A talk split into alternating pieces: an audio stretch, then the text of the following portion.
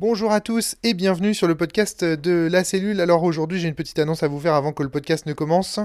Euh, D'abord vous constatez que le podcast est diffusé un lundi aujourd'hui. C'est tout simplement parce que jeudi est férié et que donc j'ai prévu un grand week-end euh, ce, jeudi. Donc du coup je ne, peux, je ne pourrai pas, je ne serai pas disponible pour diffuser le podcast. Donc j'ai préféré le diffuser lundi. Une autre raison pour laquelle ce podcast est diffusé euh, le lundi, c'est que jeudi prochain aura lieu un gigantesque quiz sur Sens organisé par la Citadelle. Ce sera à 15h sur leur chaîne euh, live. Alors je ne sais pas si vous connaissez la Citadelle. La Citadelle, donc c'est un podcast qui est consacré euh, en grande partie à Sens Exalogie. C'est le podcast d'Antoine Foin et des Boudis qui euh, partagent tous ensemble leur campagne de Sens, leurs impressions sur la campagne de Sens. Donc en gros, c'est aussi, enfin voilà quoi, c'est eux qui font les podcasts sur Sens maintenant, il faut le dire. c'est eux qui ont, qui, font des podcasts sur Sens régulièrement et c'est eux les boss. Hein. Ils, connaissent, ils connaissent mieux Sens que moi même. Donc maintenant, je pense qu'on peut dire que c'est l'autorité en la matière. Donc voilà, la Citadelle organise euh, cette fois-ci, le jeudi, jeudi 26 mai à 15h, un, un quiz gigantesque sur Sens. Et ce qu'il faut dire, c'est qu'il y aura pour euh, le vainqueur ou la vainqueur euh, du quiz, il y aura un jeu offert au choix sur ma boutique. Alors quand je dis un jeu, c'est un jeu complet. Hein. Donc ça peut être Sens, la totalité de Sens, voilà, pour le Cagnan, le Vadémécum bien entendu, la totalité du Val, etc., Donc c'est donc c'est super, donc faut y aller, faut participer à ce live, euh, c'est trop bien. Voilà, merci d'abord à la Citadelle d'organiser tout ça, et puis euh, c'est trop génial. Et puis bah, j'espère que vous participerez. Donc je vous rappelle, c'est à 15h le jeudi 26 mai à 15h jeudi prochain.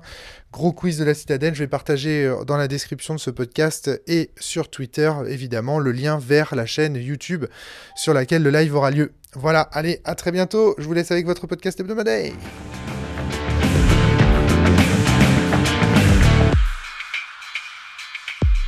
Bonjour à tous et bienvenue sur le podcast euh, quasi mensuel de la cellule. Alors, ça faisait longtemps qu'on n'avait pas enregistré des émissions. On a eu quelques petits soucis. Nous sommes aujourd'hui avec Jérémy Klein. Jérémy, bonjour, salut, bonjour. Bah, très bien. Toujours ludothécaire à Plouer. Ouais. Extraordinaire. Et nous sommes également avec Valentin Loisy. Salut. Valentin, qui, je le rappelle, était ce fameux joueur qui découvrait le jeu de rôle la saison dernière avec euh, les Chroniques oubliées. Si C'est ça, ouais. Également joueur de Magic, et de Yu-Gi-Oh, de Pokémon, de oh, tout ce qui est en jeu de cartes, le Val aussi. Oh, ouais, le Val aussi, tout à fait. Il se collectionne le Val Il y a certains euh, collecteurs qui sont derrière toi. Ah, j'ai cru comprendre qu'il y a une histoire avec euh, des contrefaçons chinoises, c'est ça? C'est ça, exactement. Euh, donc, euh, toujours est-il que. Oui, voilà, je voulais m'excuser d'abord de ne pas avoir beaucoup diffusé de podcasts ces derniers temps. on a eu un petit problème de Covid en fait à la maison qui nous ah, a facile, excuse. Qui nous a obligés à annuler un week-end euh, de podcast et un podcast. Donc on avait un week-end avec trois podcasts de prévu avec euh, KF, euh, Antoine Morgenthaler et Johan. Et puis on avait un podcast de prévu ultérieurement et donc on a dû tout annuler. Donc on a perdu quatre podcasts suite à une un épisode de, de Covid pour moi, mes enfants, ma femme, etc. Donc c'était très gênant et donc on a perdu beaucoup de matériel. Matériel qui sera rattrapé en fait cet été. Et donc, euh, du coup, ben, en cette fin de saison, ben, il n'y aura pas beaucoup d'émissions. Donc, euh, je suis vraiment navré pour les auditeurs et auditrices qui nous écoutent fidèlement. Voilà, ça, c'était le petit mot. Tu avais une question, non? Il y avait euh, un salut. Tu avais une question Ah oui, non, non, c'est ouais. Johan qui vient d'arriver. Ah, Johan, mais vas-y, viens. Viens, Johan. Dépêche-toi, on t'attendait, c'est génial. Euh, c'est super. Et le, ton micro est prêt en plus, c'est fabuleux. Il arrive, Il arrive euh... toujours au bon moment. Ouais, au bon moment. Et euh, les bras chargés de pâtisserie, de sucre pour les rôlistes. On vient juste de salut, commencer, salut. Johan. Ça va la pêche? Ça va, ça va. Ça va. Allez, on va commencer tout de suite. Alors, euh, ce soir, je vais vous proposer. Alors, vous auriez dû être quatre ce soir. Euh, Julien Botton aurait dû être avec nous. Hélas, il a annulé lui aussi pour raison de santé. D'ailleurs, il est malade. Vous auriez dû être quatre ce soir. Aujourd'hui, je vous propose une expérience. Vous allez playtester ma campagne Cthulhu, Donjon et Domino, première mondiale. Euh, elle a été euh, là, elle est complète, écrite complètement, etc. On l'avait déjà playtestée un petit peu avec Cédric et Flavie, mais on n'en avait fait qu'une seule partie. Michel, Tiffen, Quentin et Lulu ont eu l'occasion également d'en tester une partie. Là, on va essayer de tester la campagne complète avec vous et avec un dispositif spécial, c'est-à-dire que je ne vais pas jouer. Je vais vous laisser, et je, non seulement je ne vais pas jouer, mais je vais vous laisser avec le matériel uniquement découvrir. Moi, évidemment, je resterai dans la salle en tant qu'observateur. Je me permettrai de rire de temps en temps, euh, ou alors de faire le naïf. Je vais peut-être jouer un personnage parce que là, du coup, euh, je ferai le quatrième. moi, je ne dirai rien. Je serai le plus, euh, même je vais faire le con. Vous verrez, parfois, je ferai semblant de pas comprendre. Enfin voilà. Donc, je vais laisser l'un d'entre vous avec le matériel. Il est juste à côté de Johan. Alors, plusieurs choix soit on laisse le matériel à Johan, qui est fan de Donjons et Domino, qui a lui-même écrit une campagne. Donc ça veut dire, on imagine que c'est un joueur expert finalement qui arrive avec une campagne. Euh, J'aime beaucoup le on imagine. Non mais c'est excuse-moi. Dans la mesure où c'est une expérience pour moi, tu vois, l'idée c'est d'essayer. Qu'est-ce que qu'est-ce que ça veut dire? Et ça veut dire que la personne qui amène ce jeu, c'est quelqu'un qui, comme toi, connaît extrêmement bien. En fait, tu joues le propriétaire. En fait, on a deux, deux jeux tu as le rôle du propriétaire qui va nous expliquer le jeu. C'est ça, exactement. Pas Ok. Alors, il y a ça, ou alors on se dit, bah, carrément, on fait le crash test, on laisse soit à Valentin. Bah, toi aussi, tu as écrit une campagne pour Donjons et Non, j'ai pas écrit une campagne, j'ai fait un petit scénario. Bah oui, mais c'est pareil. Ça, ça, te pose un niveau quand même de. Ah oui, mais lui, il a une campagne entière. D'accord, ouais, Ou alors, on, laisse carrément euh, Valentin en mode, bah voilà, euh, imaginons. Euh, mais je pense que c'est moins crédible qu'un débutant total. Alors, tu as déjà fait du Donjons et Domino quand même. Hein. Ouais, ouais, mais j'aurais besoin un peu de temps de lecture avant de, me lancer. Alors, justement, théoriquement, non. Ah oui, d'accord, d'accord. c'est justement l'expérience que je veux tenter. Alors, mais néanmoins, je pense que c'est plus crédible d'imaginer que ce soit quelqu'un mm. comme Johan ou Jérémy. Je, a fortiori, je pense C'est parfaitement mon style de ramener ce genre de choses. Je serais le prêtre et lui, c'est le cardinal, tu vois. Mm. Ouais, voilà, c'est ça. Mais je pense que ce sera plutôt. Je préfère le cultiste. Le cultiste. je pense que ce sera plutôt effectivement le rôle d'un cultiste que de ramener euh, le, ce genre de campagne. Donc, je pense, dans un premier temps, pour un premier crash test, je pense que je vais laisser euh, Johan. Euh, d'ailleurs, j'avais fait ça aussi pour Donjons et Domino, la première. Oui, oui. J'ai beaucoup aimé ne pas connaître le jeu et bon, ben voilà, voilà les règles. Je lis les règles. Et puis maintenant, ben, apprends-moi à jouer. C'est ça, exactement. C'est ce qu'on avait fait, c'est-à-dire que je lui avais, euh, je lui avais juste laissé le manuel de règles en, mode, euh, je pense que c'est possible de voilà, d'apprendre à jouer euh, sur le tard comme ça. Donc voilà ce qu'on va faire ce soir. Alors la campagne Cthulhu, Donjon et Domino, au moment où vous écoutez ce podcast auditeur-auditrice, n'est pas encore sortie. Elle est à paraître. J'aimerais qu'elle sorte avant cet été, de façon à ce que vous puissiez en profiter cet été. Euh, ce que je voulais dire, c'est que si vous voulez jouer cette campagne en tant que euh, joueur, et donc pas en tant qu'animateur, parce que je pense que moi, par exemple, il y a plusieurs fois où j'ai fait bah, avec Michel, Tiffen, Lulu et Quentin, et avec Cédric et Flavie, j'ai maîtrisé cette campagne en un sens. C'est-à-dire que je suis arrivé en tant qu'animateur, moi j'avais écrit la campagne, donc j'animais la, C'est une possibilité. Vous pouvez arriver en ayant lu toute la campagne en vous disant je vais faire découvrir la campagne à quatre joueurs, joueuses ou à trois joueurs, joueuses, et moi jouer le personnage qui restera. C'est une possibilité. Mais je pense que l'expérience optimale, c'est bien sûr personne ne connaît et on l'a juste à lire. C'est la magie de Donjons et Domino, c'est que théoriquement, il n'y a pas de meneur de jeu, on, est censé mm. juste euh, le livre dont vous êtes le héros. quoi. Donc, tout est possible. En tout cas, si vous écoutez ce podcast, il y a de fortes chances pour que vous spoiliez méchamment. Ça va, on va méchamment spoiler. Donc, ça veut dire que euh, soit vous voulez faire la campagne, la découvrir quand elle va sortir, et dans ce cas-là, vous posez ce podcast, vous l'arrêtez dès maintenant. Soit vous voulez la découvrir et vous vous préparez plutôt à l'animer. Dans ce cas-là, vous pouvez écouter, mais sachant que vous ne pourrez jamais jouer. Soit vous voulez être joueur et ne vous faire aucun spoiler, euh, soit, euh, soit ça vous intéresse pas. Voilà, c'était la dernière option. Vous en foutez de Donjons et Domino, et donc vous pouvez écouter. ok, donc en fait, j'ai déjà plein de questions, mais on peut pas les poser là. Euh, bah, bah, si, parce que là, théoriquement, le, joueur nous a déjà. Ouais, mais en fait, j'ai envie de questionner l'auteur, j'ai pas envie de questionner le jeu à l'heure actuelle. On le fera peut-être peut tout à l'heure, ou alors c'est juste en découvrant. Spoiler, je crois qu'il y a des dominos. Ah oui, ah, Donjons et Dominos, on a déjà eu l'occasion de le présenter à la série. Donc les gens connaissent déjà Donjons et Dominos. Ce qu'ils vont découvrir euh, là, enfin ce qu'on va découvrir là, c'est le supplément Cthulhu de Donjons et Dominos. Voilà. On avait déjà fait un podcast avec toi, Yohan, sur Donjons et Domino. Autre option, vous nous écoutez et vous le jouez après, grosso modo. Vous êtes des cultistes qui lisez une prophétie et pendant votre partie, vous vérifiez si elle se réalise. C'est ça. Bon, allez, on pose les micros et on va jouer. À tout. À tout de suite.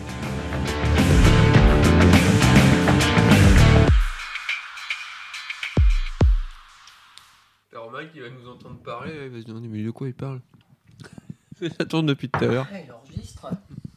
Et Romaric, tu nous entendras à ce moment-là, tu diras merde, j'ai lancé le micro trop tôt. C'est clair. Je perds trop de temps.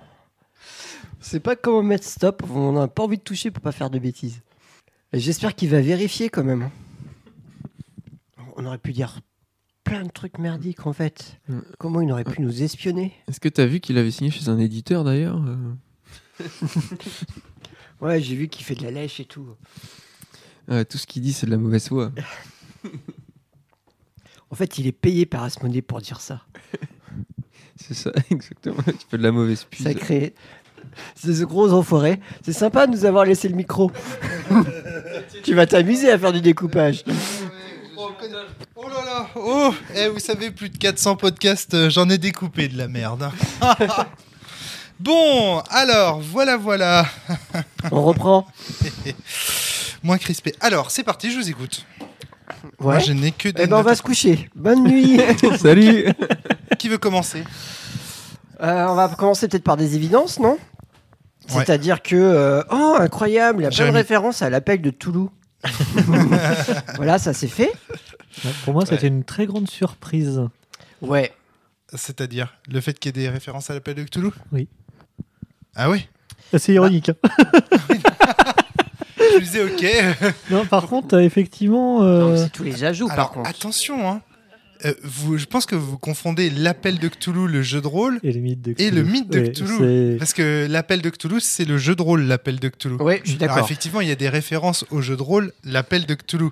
Mais évidemment, il y a des références au mythe, de, Cthulhu. Ça, c'est sûr. On est dans l'univers de Cthulhu. Et je dirais même peut-être, c'est vrai que je ne connais peut-être pas suffisamment le mythe de Cthulhu et euh, les œuvres de Lovecraft pour savoir si euh, Lovecraft fait mention de, des œuvres de Chambers, de Le Roi en jaune. Je sais qu'il fait mention de la euh, cité. Euh, je ne sais pas. je ne crois qui pas. était nommée, que j'ai ah, lu en plus deux fois. Ça devrait me revenir, mais tu fais mention d'une cité qui est dans le Roi en jaune. Alors, moi, à savoir que j'écris cette, ce jeu sur la base du jeu de rôle L'Appel de Cthulhu.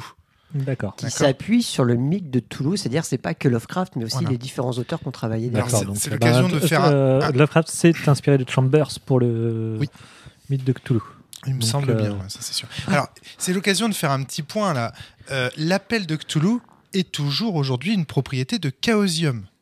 Donc le fait qu'il y ait des références à l'appel de Cthulhu, par exemple le fait qu'il y ait des points de san, des jets de san à faire et tout ça, je pense que ça interdit de fait la commercialisation de, de, donjons, de Cthulhu, Donjons et Domino. J'aurais pu euh, faire fi de, tout la, de toute la dimension chaosium en fait euh, de, de l'appel de Cthulhu pour rendre le jeu vendable. Parce que le mythe de Cthulhu, par contre, lui, est libre, de droit. Ça, c'est des, petites, euh, des petits trucs, mais voilà. Donc mais c'est vrai, dans le domaine public. Oui, c'est très différent dans le droit français de mémoire. Tout à fait. Libre de droit, tu dois quand même faire euh, la paternité de l'œuvre que quand tu es dans le domaine public de mémoire, tu n'as plus besoin. Donc, il euh, faudra pas hésiter à me reprendre si je me trompe, je suis pas spécialiste. Ça, je sais pas. Mais euh, de mémoire, il y a une grande différence dans le droit français de ce côté-là. D'accord, ça je sais pas. mais par contre, voilà, toujours est-il que ça condamne ce jeu à n'être qu'un fanzine. Tu vois, un jeu de, de, de fans parce que je fais des références explicites au jeu de rôle L'appel de Cthulhu. Or, comme je n'ai pas la licence, euh, voilà, j'ai pas le droit de vendre, euh, tu vois. De commercialiser. Donc finalement, c'est un scénario fait par un fan euh, de l'appel de Cthulhu de Chaosium comme un autre en fait. Sauf qu'il émule son jeu avec en plus du donjon et domino, mais c'est comme un scénario qui serait euh, sur un forum euh, écrit par un amateur de l'appel de Cthulhu. Il est, c'est pour ça qu'il n'est pas en vente. Donc, dire qu'il y a des, des références à l'appel de Cthulhu, en réalité, ce que vous disiez tout à l'heure, ce n'est pas trivial. C'est très important. Bah, surtout en effet pour les règles de droit, de commercialisation. Exactement. Ça. Donc, effectivement. Donc euh, on n'a rien gâché, on n'a pas, il n'a pas de complot. Euh, oui, il a bien plein de références à la PEC de tout. Et donc notamment les jets de san, euh, donc indécents. Pour continuer, du coup, hum, une des premières choses qu'on a reçues par rapport à la, à la lecture des règles, c'est que, du coup, euh, sur nos fiches de personnages, qui ressemblent beaucoup aux fiches de personnages de Donjons et Domino, il se rajoute quand même quelque chose qu'il n'y avait pas dans Donjons et Domino, c'est tout un background au niveau des personnages. Oui. Et ça, déjà, euh, ça va nous amener vers un jeu qui n'est pas le jeu puzzle Donjons et Domino. Parce que pour moi, le Donjons et Domino, je joue en mode jeu puzzle. C'est-à-dire que je suis face à, des données, il y, a des, il y a des stats, l'aléatoire, mais qui peut gérer suivant les positions des, de, différents personnages. Enfin bref, c'est un jeu qui peut vraiment se jouer en solo. Je sais pas si je, je pense que je prendrais pas plaisir à jouer en, ce- en solo ce jeu-là. Parce que euh, tout le background nous amène plus vers un côté roleplay. Ça, je pense qu'on va y venir plus longuement. Ouais, je suis assez d'accord avec toi. Moi, déjà, effectivement, j'ai une première remarque de ce côté-là, et c'est là où déjà, on je pense que moi, j'ai déjà commencé à parler d'une des mécaniques que tu intègres dans Johan. cette mouture euh, de Donjons et Domino. C'est à un moment de temps, la partie, maintenant, c'est clairement, je crois que c'est explicité, faites du roleplay par rapport aux données que vous avez récupérées sur vos feuilles de personnages. Et là, effectivement, quand tu es tout seul, cette phase-là, moi, cette étape-là, ne sert strictement à rien. Hmm. Et on peut choisir justement les informations qu'on juge cruciales de les donner, celles qu'on préfère garder un peu pour soi, on n'en parle pas. Ouais. Et je pense que si on joue tout seul, ou au moins en effectif réduit, euh, je crois avoir lu euh, que à deux, en fait, on joue deux personnages, Ouais. ça casse ce côté. euh, ben, les personnages sont mystérieux en fait. On ne sait pas trop. euh, si, si la personne, on ne sait pas si la personne a révélé en fait toutes les facettes de son personnage ou toutes les toutes, euh, toutes les subtilités de son personnage. Ouais, et ça, c'est vraiment bienvenu en fait. Valentin. Et, et est-ce que ça peut se faire en format aussi Penser là, c'est pensé euh, pour jouer à plusieurs, mais est-ce qu'on peut l'imaginer, faire un scénario pour euh, comme le livre dont tu es le héros? Oui. Bah, logiquement, oui, tu peux jouer tout seul. Hmm. Moi, c'est ça. hein. Ah oui, tu peux tout à fait euh, jouer tout seul. Alors après, je suis d'accord avec Johan et Jérémy sur ce point, c'est que ça reste nettement moins intéressant tout seul qu'à deux joueurs. Oui. Deux joueurs, c'est le minimum. Alors, si vous jouez à trois joueurs, la base vous conseille de laisser Howard de côté. Donc c'est Howard qui va être mis de côté et jouer collectivement. Ah. Parce que dans le scénario, on découvre, et ça, euh, Jérémy a commencé à découvrir, que Howard est le héros. Oh là, Bah, il y a un, en y fait, a un ça se découvre. euh, Ça se découvre. Il y a un euh, parasite, il y a quelque chose qui. Parasite. Oui. Ah, c'est pas grave. T'as appuyé sur quelque chose J'ai dû appuyer sur, Sur le euh, câble, un des câbles ok. sans faire exprès. Euh, Donc, juste, donc du coup, euh, parce que c'est toi le Ça fils. se repère même à, à l'introduction. Quand tu as Oui. présenté le background, j'ai fait ah bah du coup tout le monde va vouloir être Howard parce que quelque part il est c'est lui qui fait le qui fait le lien avec tous les autres Et personnages. donc, c'est pour ça qu'il est conseillé, mais c'est dit Mm. texto, hein, euh, dans, dans, une, dans la Oui, note, avant même le premier tout, tout scénario, au hein, début, euh, au tout début. Tu, tu l'as passé ce passage. Oui, mais justement, je, je l'ai fait exprès pour la distribution des personnages. Ouais, mais en fait, et Je, le savais en fait que Ouais. euh, et en fait en, en disant ça je ne voulais pas euh, focaliser en disant ben voilà on va avoir un héros dans ce Ouais, cas-là je comprends. euh, Je comprends, mais en fait, il est important de tout lire. Or, la première chose que je remarque, c'est que comme on était un peu pressé par le temps et que je t'ai mis le livre dans, le- dans les mains à brûle pour toi, il y a des moments où tu as lu non, non, non, non, et tu as sauté. Et en fait, je pense la que partie tout type est de important. tout hein, sera donc un joueur ou une joueuse pour chaque personnage, sauf pour le professeur Howard, mais évidemment rien n'empêche de tenter cette aventure à quatre joueurs ou joueuses. Bien Dans la mesure où contraire. il concentrise beaucoup de révélations, l'idéal est donc de le jouer de façon. euh. Tu vois, c'est hyper important. Ouais. La partie type de Cthulhu et Donjons et Domino serait donc un joueur ou une joueuse pour chaque personnage, sauf pour le professeur Howard. Mhm. Donc en réalité, c'est plutôt un jeu à trois joueurs plutôt qu'un jeu à quatre. Et ça, on va y revenir quand on va, quand on va. Et pourquoi? Parce que je sais que la situation qu'a vécue Valentin ce soir, elle peut, elle peut être amenée à se reproduire très souvent. Ouais. Ouais, Parce que c'est Donjons et Domino. ce soir. Et on va en parler, on va en parler, on va, on va voir ce qui s'est passé pour, euh, pour Valentin. Mais donc la partie optimale, c'est plutôt 3 joueurs que 4 joueurs. Mais à 4 joueurs, ça marche aussi, il n'y a, y a aucun souci. Mais c'était déjà le cas avec Donjons et Domino classique. Voilà, c'est Ça ça. avait déjà signalé que c'était mieux à 2-3 joueurs qu'à 4 joueurs aussi, non? Oui, euh, dans la vidéo. Ok. Je crois que je sais pas si c'est. Si je crois que c'est précis dans la base aussi. Euh, Euh, Vas-y, hein, continue. je sais pas si- Ok. Deuxième élément euh, aussi intéressant, c'est que on sait qu'on va être dans un jeu où l'histoire va être plus importante parce que tu nous rajoutes une note de mystère qui va bien bien sûr avec l'ambiance Toulouse, avec cette fameuse enveloppe fermée qui va être posée à côté du jeu, donc sur la table, bien présente. Mais il y a une enveloppe, on ne sait pas à quoi ça sert. Et là, du coup, tu as voulu rajouter une note de mystère qui, bah, du coup, c'est très très sympa parce que du coup, il y a une motivation à y aller, quoi. Il y a une motivation à dire dans quoi on y va, dans quoi on va, et euh, vite, il faut qu'on commence l'aventure pour savoir euh, c'est quoi déjà euh, première première découverte, découverte, chercher à savoir ce qu'il y a dans cette enveloppe. Et au-delà même de l'enveloppe, là, c'est vrai que l'enveloppe, c'était vraiment l'élément visible. Dès le début, on sait qu'il y avait une enveloppe. Il y avait aussi, il y a aussi beaucoup de matériel supplémentaire. Dans les annexes, t'as, si on a une, la capacité spéciale qui permet d'écouter, ça nous permet d'avoir des informations supplémentaires. Euh, je m'attendais justement à ce que vous me posiez la question euh, quand on a visité le bureau euh, du père de Ward. Non, mais euh, T'as écouté aussi quelque chose euh, C'était quoi?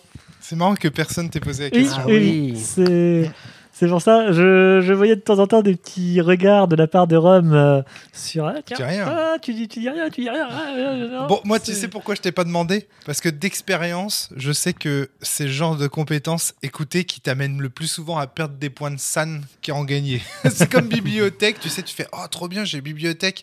Puis la plupart du temps, les livres que tu trouves, en fait, ils vont te rendre fou parce qu'ils contiennent du contenu que t'aurais pas dû lire. Et, Donc euh, voilà. Je- je- Vas-y, Johan. Je. Et je suis content de la manière dont tu as amené ces compétences-là.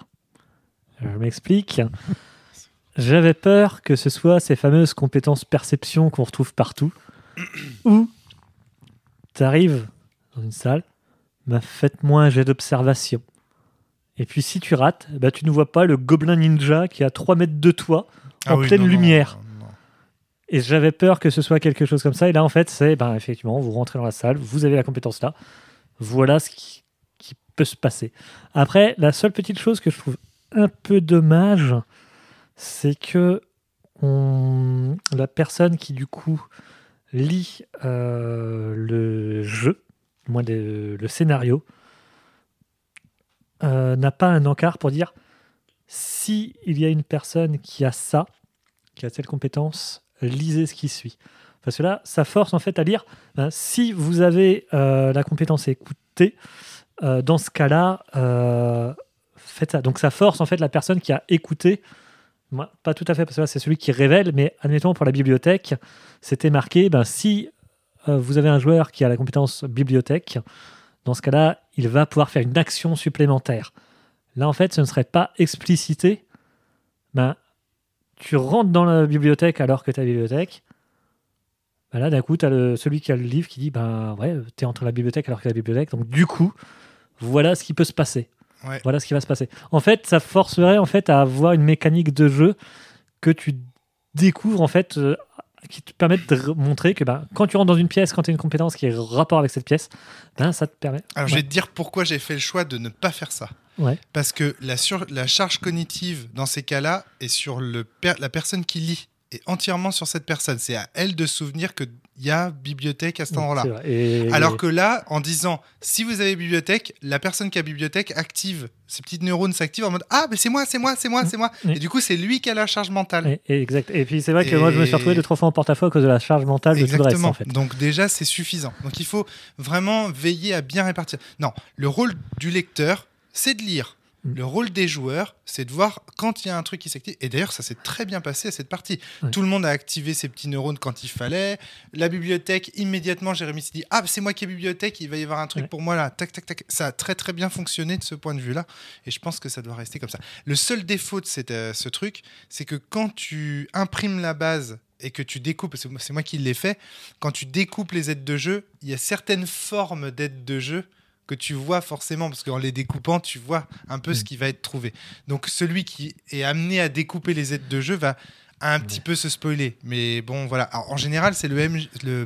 Alors, comment il s'appelle d'ailleurs le maître de jeu de... dans l'appel de Cthulhu? C'est Le compteur Non, comment il s'appelle? Il a un Oh autre là nom. là, tu- Le compteur c'est des- Vampire, je crois. J'ai fait qu'une seule partie, Ah, je donc sais euh, plus. je suis il pas a un nom, euh, et pareil, il a un nom particulier. Bon, le maître des arcanes, non. Ah, je sais plus. Le Ah, zététicien. Le zé- a fait un jet de. Euh, donc, euh, du coup, euh, il- en général, le maître de jeu, lui, il connaît le scénario, donc c'est normal qu'il ait à découper. Là, il y a toujours quelqu'un qui en sait un peu plus que les autres, quand même, et c'est souvent la personne qui lit et qui apporte. Et en même temps, c'est nécessaire, parce que comme ça, il se souvient qu'il a découpé un truc et il a hâte de les donner pour voir le contenu. Enfin, je trouve qu'il y a quelque chose de logique là-dedans. Et, voilà. Et j'invite vraiment les auditeurs, c'était moi qui étais du coup le lecteur euh, de, pour cette partie-là, à vous découpez les aides de jeu, vous fa- faites en sorte de ne pas trop les voir, hein, euh, mais par contre, vous ne lisez pas. Ah, Parce faut que le fait de le découvrir Bah oui. avec tout le monde, Ouais. euh, ça rajoute quand même une grosse part de plaisir. Et des jurons que tu vas te prendre de manière euh, à distance, un peu comme j'ai fait, en mode Ah Alors après, euh, pour l'avoir fait avec euh, encore une fois Michel, Tiffen, Lulu et Quentin, euh, j'étais meneur de jeu vraiment. C'est-à-dire qu'ils jouaient eux et moi, j'avais les aides de jeu, j'amenais le scénar et du coup je jouais les méchants. Bah en fait, tu prends beaucoup de plaisir aussi. Oui. Voilà. En tu, tant tu que- te retrouves en, en tant que MJ. Voilà, de- t'es t'es MJ et tu vois les autres s'amuser. Alors, Mm. est-ce que j'ai pris beaucoup de plaisir? Parce que je suis l'auteur de la campagne Sans doute, ce serait peut-être moins rigolo. Non, pour avoir euh, joué euh, à, des jeux qui sont pas les miens et être un peu en mode euh, justement celui qui, qui arbitre ou celui qui en tout cas va aider à que la partie se déroule mieux, genre une partie d'unlock que tu as déjà fait, que tu Carrément. présenter unlock à quelqu'un. C'est plaisant d'être là, de voir comment les gens vont réagir au jeu en disant est-ce qu'ils vont réagir de la même manière? Ou des fois C'est des fois ça va être oui, des fois ça va être différent, mais il y a, un- il y a quelque part un plaisir de déjà savoir un peu ce qu'il y a et de voir comment les joueurs vont réagir. Alors c'est sûr quand tu es créateur, ça fonctionne, mais ça fonctionne aussi quand tu as fait la partie mais que tu pas le créateur. Il y a un autre truc aussi, c'est que là, dans Donjons et Domino, il y a beaucoup de charges quand même euh, collectives. Le dé des méchants, le déplacement du boss, le placement des petits pions verts, le rappel de l'ordre des tours. C'est tout con, mais le nombre de fois où Johan ou Valentin, vous étiez en train de dormir au fond de la classe, eh oh, c'est à vous de jouer. Avec Jérémy, nous on était au taquet sur les tours de jeu, mais ouais. Et ben ça, le rappel des tours de jeu, c'est une charge cognitive. C'est Quand pour ça il y a que tu un nous cinq- punis. Tout à fait. À la fin, je tape avec la, la baguette en bois. Mais tu vois, quand euh, quand il y a un cinquième joueur, le, un, un maître de jeu, en fait, un maître de cérémonie, eh ben, c'est lui qui rappelle les tours de jeu. Et donc, du coup, les joueurs n'ont juste qu'à prendre du plaisir. Moi, j'ai vu Michel, Tiffen, Quentin, Lulu, ils ne se sont pas pris la tête sur l'aspect technique du truc. C'est moi qui lançais les dés, c'est moi qui disais. Et au final, ils étaient totalement concentrés, du coup, sur la partie. Et tu vois, moi, à force de faire ce jeu, c'est à force à demander si ça vaudrait presque pas le coup en fait de dire bah il y a un maître de jeu exceptionnellement dans ce donjon et domino il lit toutes les aides de jeu il sait tout comment ça va se passer etc. Je pense que c'est pas une obligation, mais c'est toujours plaisant euh, quand c'est possible. Mais il faut pas que ce soit une obligation, parce que c'est toujours sympa aussi de découvrir ensemble une partie. je pense C'est juste que, par exemple, si on fait une campagne de Donjons et Domino Toulouse et que tu veux en refaire une campagne, là tu te dis, bah, comme je connais, je vais pas avoir le même plaisir d'être en, en tant que joueur, mais du coup, je peux vous accompagner. Pour vous, ça sera facilité. Et moi, j'ai passé un bon moment à découvrir la partie avec vous et faire en sorte que pour vous, ça se passe au mieux. Et du coup, euh, voilà, on va passer tous une bonne soirée. Quoi. et là tu vois j'aurais pu faire ça dans la mesure où c'est moi qui ai écrit c'est moi qui ai c'est moi qui ai préparé mais en fait j'avais pas envie parce que je voulais voir justement ce qui se passe quand, En tant que joueur. voilà en tant que joueur c'était pas animateur cette fois Après, le fait d'avoir aussi un, un animateur, euh, il y a quand même une partie des mécaniques qui peut potentiellement être estompée. J'entends par là la venue du Minotaure. Avoir une personne qui va guider les joueurs dans euh, leur façon de ouais. jouer, dans leur façon de gérer le tour, etc. alors tu ça, peux expliquer comment il vient le Minotaure dans Cthulhu Donjons et Domino euh, même dans Donjons et CDD. Domino euh, traditionnel déjà, euh, une fois que la dernière salle a été, du moins une fois que la dernière carte a été retournée, s'il n'y a pas de boss, ouais on part du principe que le moindre fait de jeu, donc la moindre erreur de jeu, Hmm. est punie. On Faut fait ça- apparaître le un dé Minotaure. cassé un dé qui roule trop et qui défonce euh, le plateau Voilà, une erreur de Une tour de règle jeu. oubliée. une règle oubliée.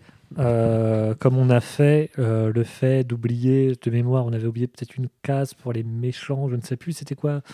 On avait Ah, lancé euh, le, le dé de un- San. Exactement, un, un- un jet de santé mentale qui avait été oublié. Hmm. Euh, On a Là- fait, ah, on a oublié le, le, le, le DJ de San. Ah, bah ça fait apparaître les Minotaures. Ah, bah quelqu'un est déjà visible. Et, et les Ah, on fameux- passe une bonne soirée Et mon cauchemar a commencé. C'est d'où les fameuses jurons dont je parlais tout à l'heure, où Ouais. euh, arrive un moment où on lit qu'effectivement, le Minotaure, alors qu'on est au tout début de la partie, on est au deuxième tour pour être précis, on nous indique que cette règle qui normalement n'apparaît qu'à la toute fin pour mettre un coup de pression final, en fait, le coup de pression final est là dès le début, en fait.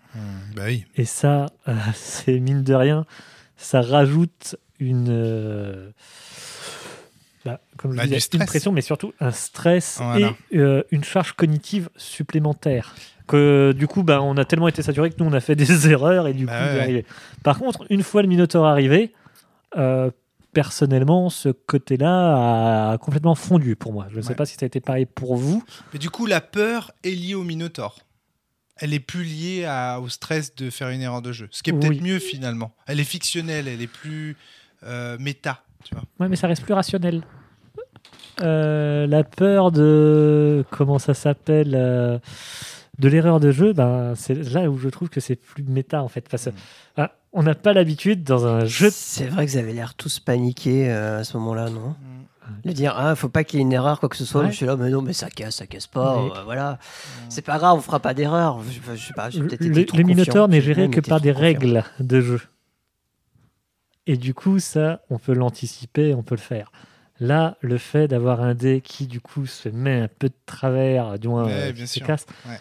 ça, on l'anticipe pas. Et Moi, j'adore ce truc. Pour moi, c'est beaucoup plus. euh, bah, ça, ça fait plus partie du. Comment. Bah, du folklore, du. sûr. c'est voilà, t'as l'esprit qui t'a fait faire le dé. euh, ou comme on peut voir dans les films, quand on lance une pièce et qu'elle tombe sur la tranche, bah là, c'est pareil. En fait, tu peux tomber sur le truc inattendu où tu peux dire, eh, là, Le grands dé cassé, vous- il peut tellement arriver souvent dans une partie, de toute façon. Ou le dé qui tombe par terre. euh, Ça, là, arrive, ça arrive une partie sur deux, limite. Ouais. Là, je trouve qu'on aurait pu euh, prendre cette règle un petit peu plus au sérieux euh, qu'on l'a fait là, mais on a fait une erreur tout de suite. Donc, euh, on n'a pas pu profiter de cette ambiance. Il y a eu juste un tour, il y a eu trois tours de jeu, je crois, où ça a été le cas et où on a pu profiter de cette ambiance un peu stress de l'erreur de jeu et tout ça. Mais sinon, effectivement, on a très vite fini.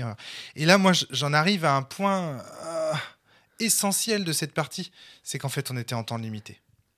Et parce que euh, comme on avait promis à Jérémy qu'il pourrait partir tôt ce soir, euh, C'est mal on parti. était en temps limité. et en fait, en fait, je me rends compte que Donjon et Domino et Cthulhu, il faut pas le faire en temps limité parce qu'en fait, ça fait que on est stressé, on fait n'importe quoi. T'as t'as zappé des trucs. Là, par exemple, le fait que je te donne le truc direct, je te mette dans les pattes le texte sans que tu aies pu le lire avant, bah ça nous a tout de suite mis dans une position. on est- Et t'as été encore plus vicelard. C'est que je suis arrivé, il y avait un micro de posé et j'ai même pas eu le temps de me le temps poser. C'est clair. Ouais, bah, et donc euh, ça, ça joue hein, quand même sur l'ambiance de la partie. Ouais, ah, il y a, d'autres choses aussi. Ça veut dire aussi que euh, ça fait un certain nombre de semaines. Moi, personnellement, j'ai pas fait une partie de Donjons et Domino. Je sais pas si c'est le cas pour tout le monde ici, mais Ouais. le fait aussi de dire ah, il faut se rappeler euh, les règles Les de base règles. parce que bien sûr, le jeu s'appuie beaucoup sur les règles de base. Il faut Ouais. bien sûr euh, jouer au jeu de base pour euh, déjà maîtriser les règles du jeu de base, pour ensuite pouvoir bien profiter de l'expérience Toulouse Donjons et Domino. Ah, Je suis d'accord. Euh, mais déjà, donc, a cet, cet aspect-là.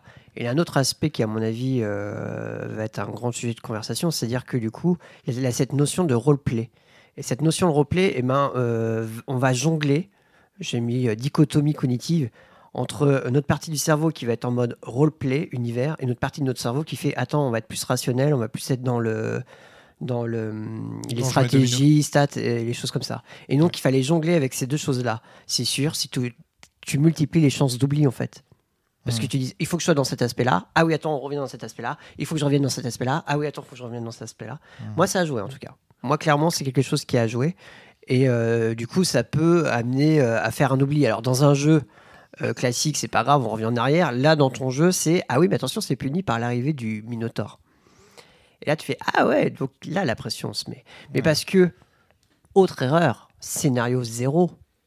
On avait l'habitude avec le jeu de base que le scénario zéro, c'était un dictaticiel, on le passe très vite pour vite arriver au scénario 1. Ah. Là, le scénario zéro, zéro euh, on l'a pris un petit peu à la légère. Et puis, en fait, on a vite compris, euh, bah, déjà avec la règle du Minotaur, mais même par la suite, que fait, oh, ok, en fait, on est déjà dedans et, euh, et on l'a déjà trop pris à la légère, on a perdu des points de vie bêtement et, et ça, va, ça va nous faire mal. Quoi.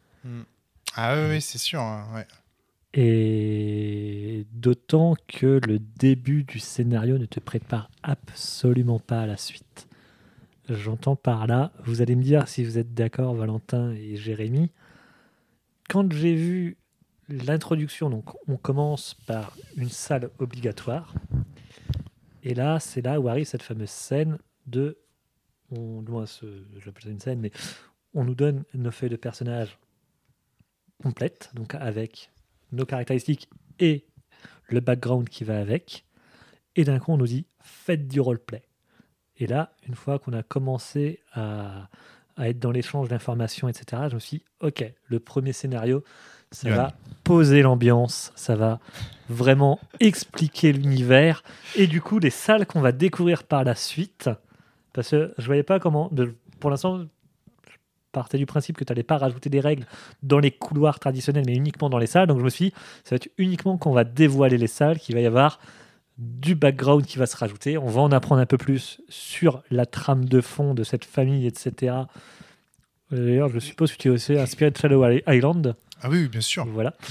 Euh, Bah, c'est le, le- l'OST du qui est conseillé pour jouer avec Donjons et Dominos, c'est Alone in the Dark 4 qui se passe sur Shadow Island. D'accord, oui. Donc, Ouais. euh, Shadow Island, je vais parler du GN. Oui, mais bien sûr. Ah, c'est aussi conseillé. Mais c'est la Ah, même bah, chose. ah, bah, le. Shadow Island, de, du, le GN euh, Shadow Island, il est totalement inspiré. La famille Morton euh, qu'on joue dans le, cha- dans le GN euh, Shadow Island, c'est la famille Morton euh, Je- de, je ne connais de The Dark 4. que, que de réputation à Alone in the Dark. Donc, Ouais. Et il y a même que- Eden Shaw dans le qui est un personnage de the. Dark. Ouais. On a eu l'occasion d'en parler puisque d'en parler pardon puisque on a débriefé le GN Shadow Island. Exactement. C'est d'où le fait que ça m'a fait penser à ça. D'accord, oui, Parce oui. que je l'ai écouté deux fois pour. C'est la même source d'inspiration en fait. Les deux jeux ont la même je, source je n'avais d'inspiration. pas relevé qu'il y avait du. C'est comme Dark, Nadia, le secret de l'eau bleue, Stargate et euh, Atlantide de Walt Disney, Ouais. le monde perdu, tu vois. C'est qu'en fait, comme ils s'inspirent des mêmes choses, ben, ils se ressemblent beaucoup parce qu'ils ont les mêmes sources d'inspiration. Et non pas parce que les uns ont copié sur les autres. Ok. Même si je suspecte quand même euh, Atlantide et le monde perdu d'avoir un peu copié sur l'introduction de Stargate. Mais Hmm. Bah, Il y a eu Stargate Atlantide. en plus. oui, il y a Atlantis. ouais. Atlantis, Ouais, tout à fait, ouais, complètement.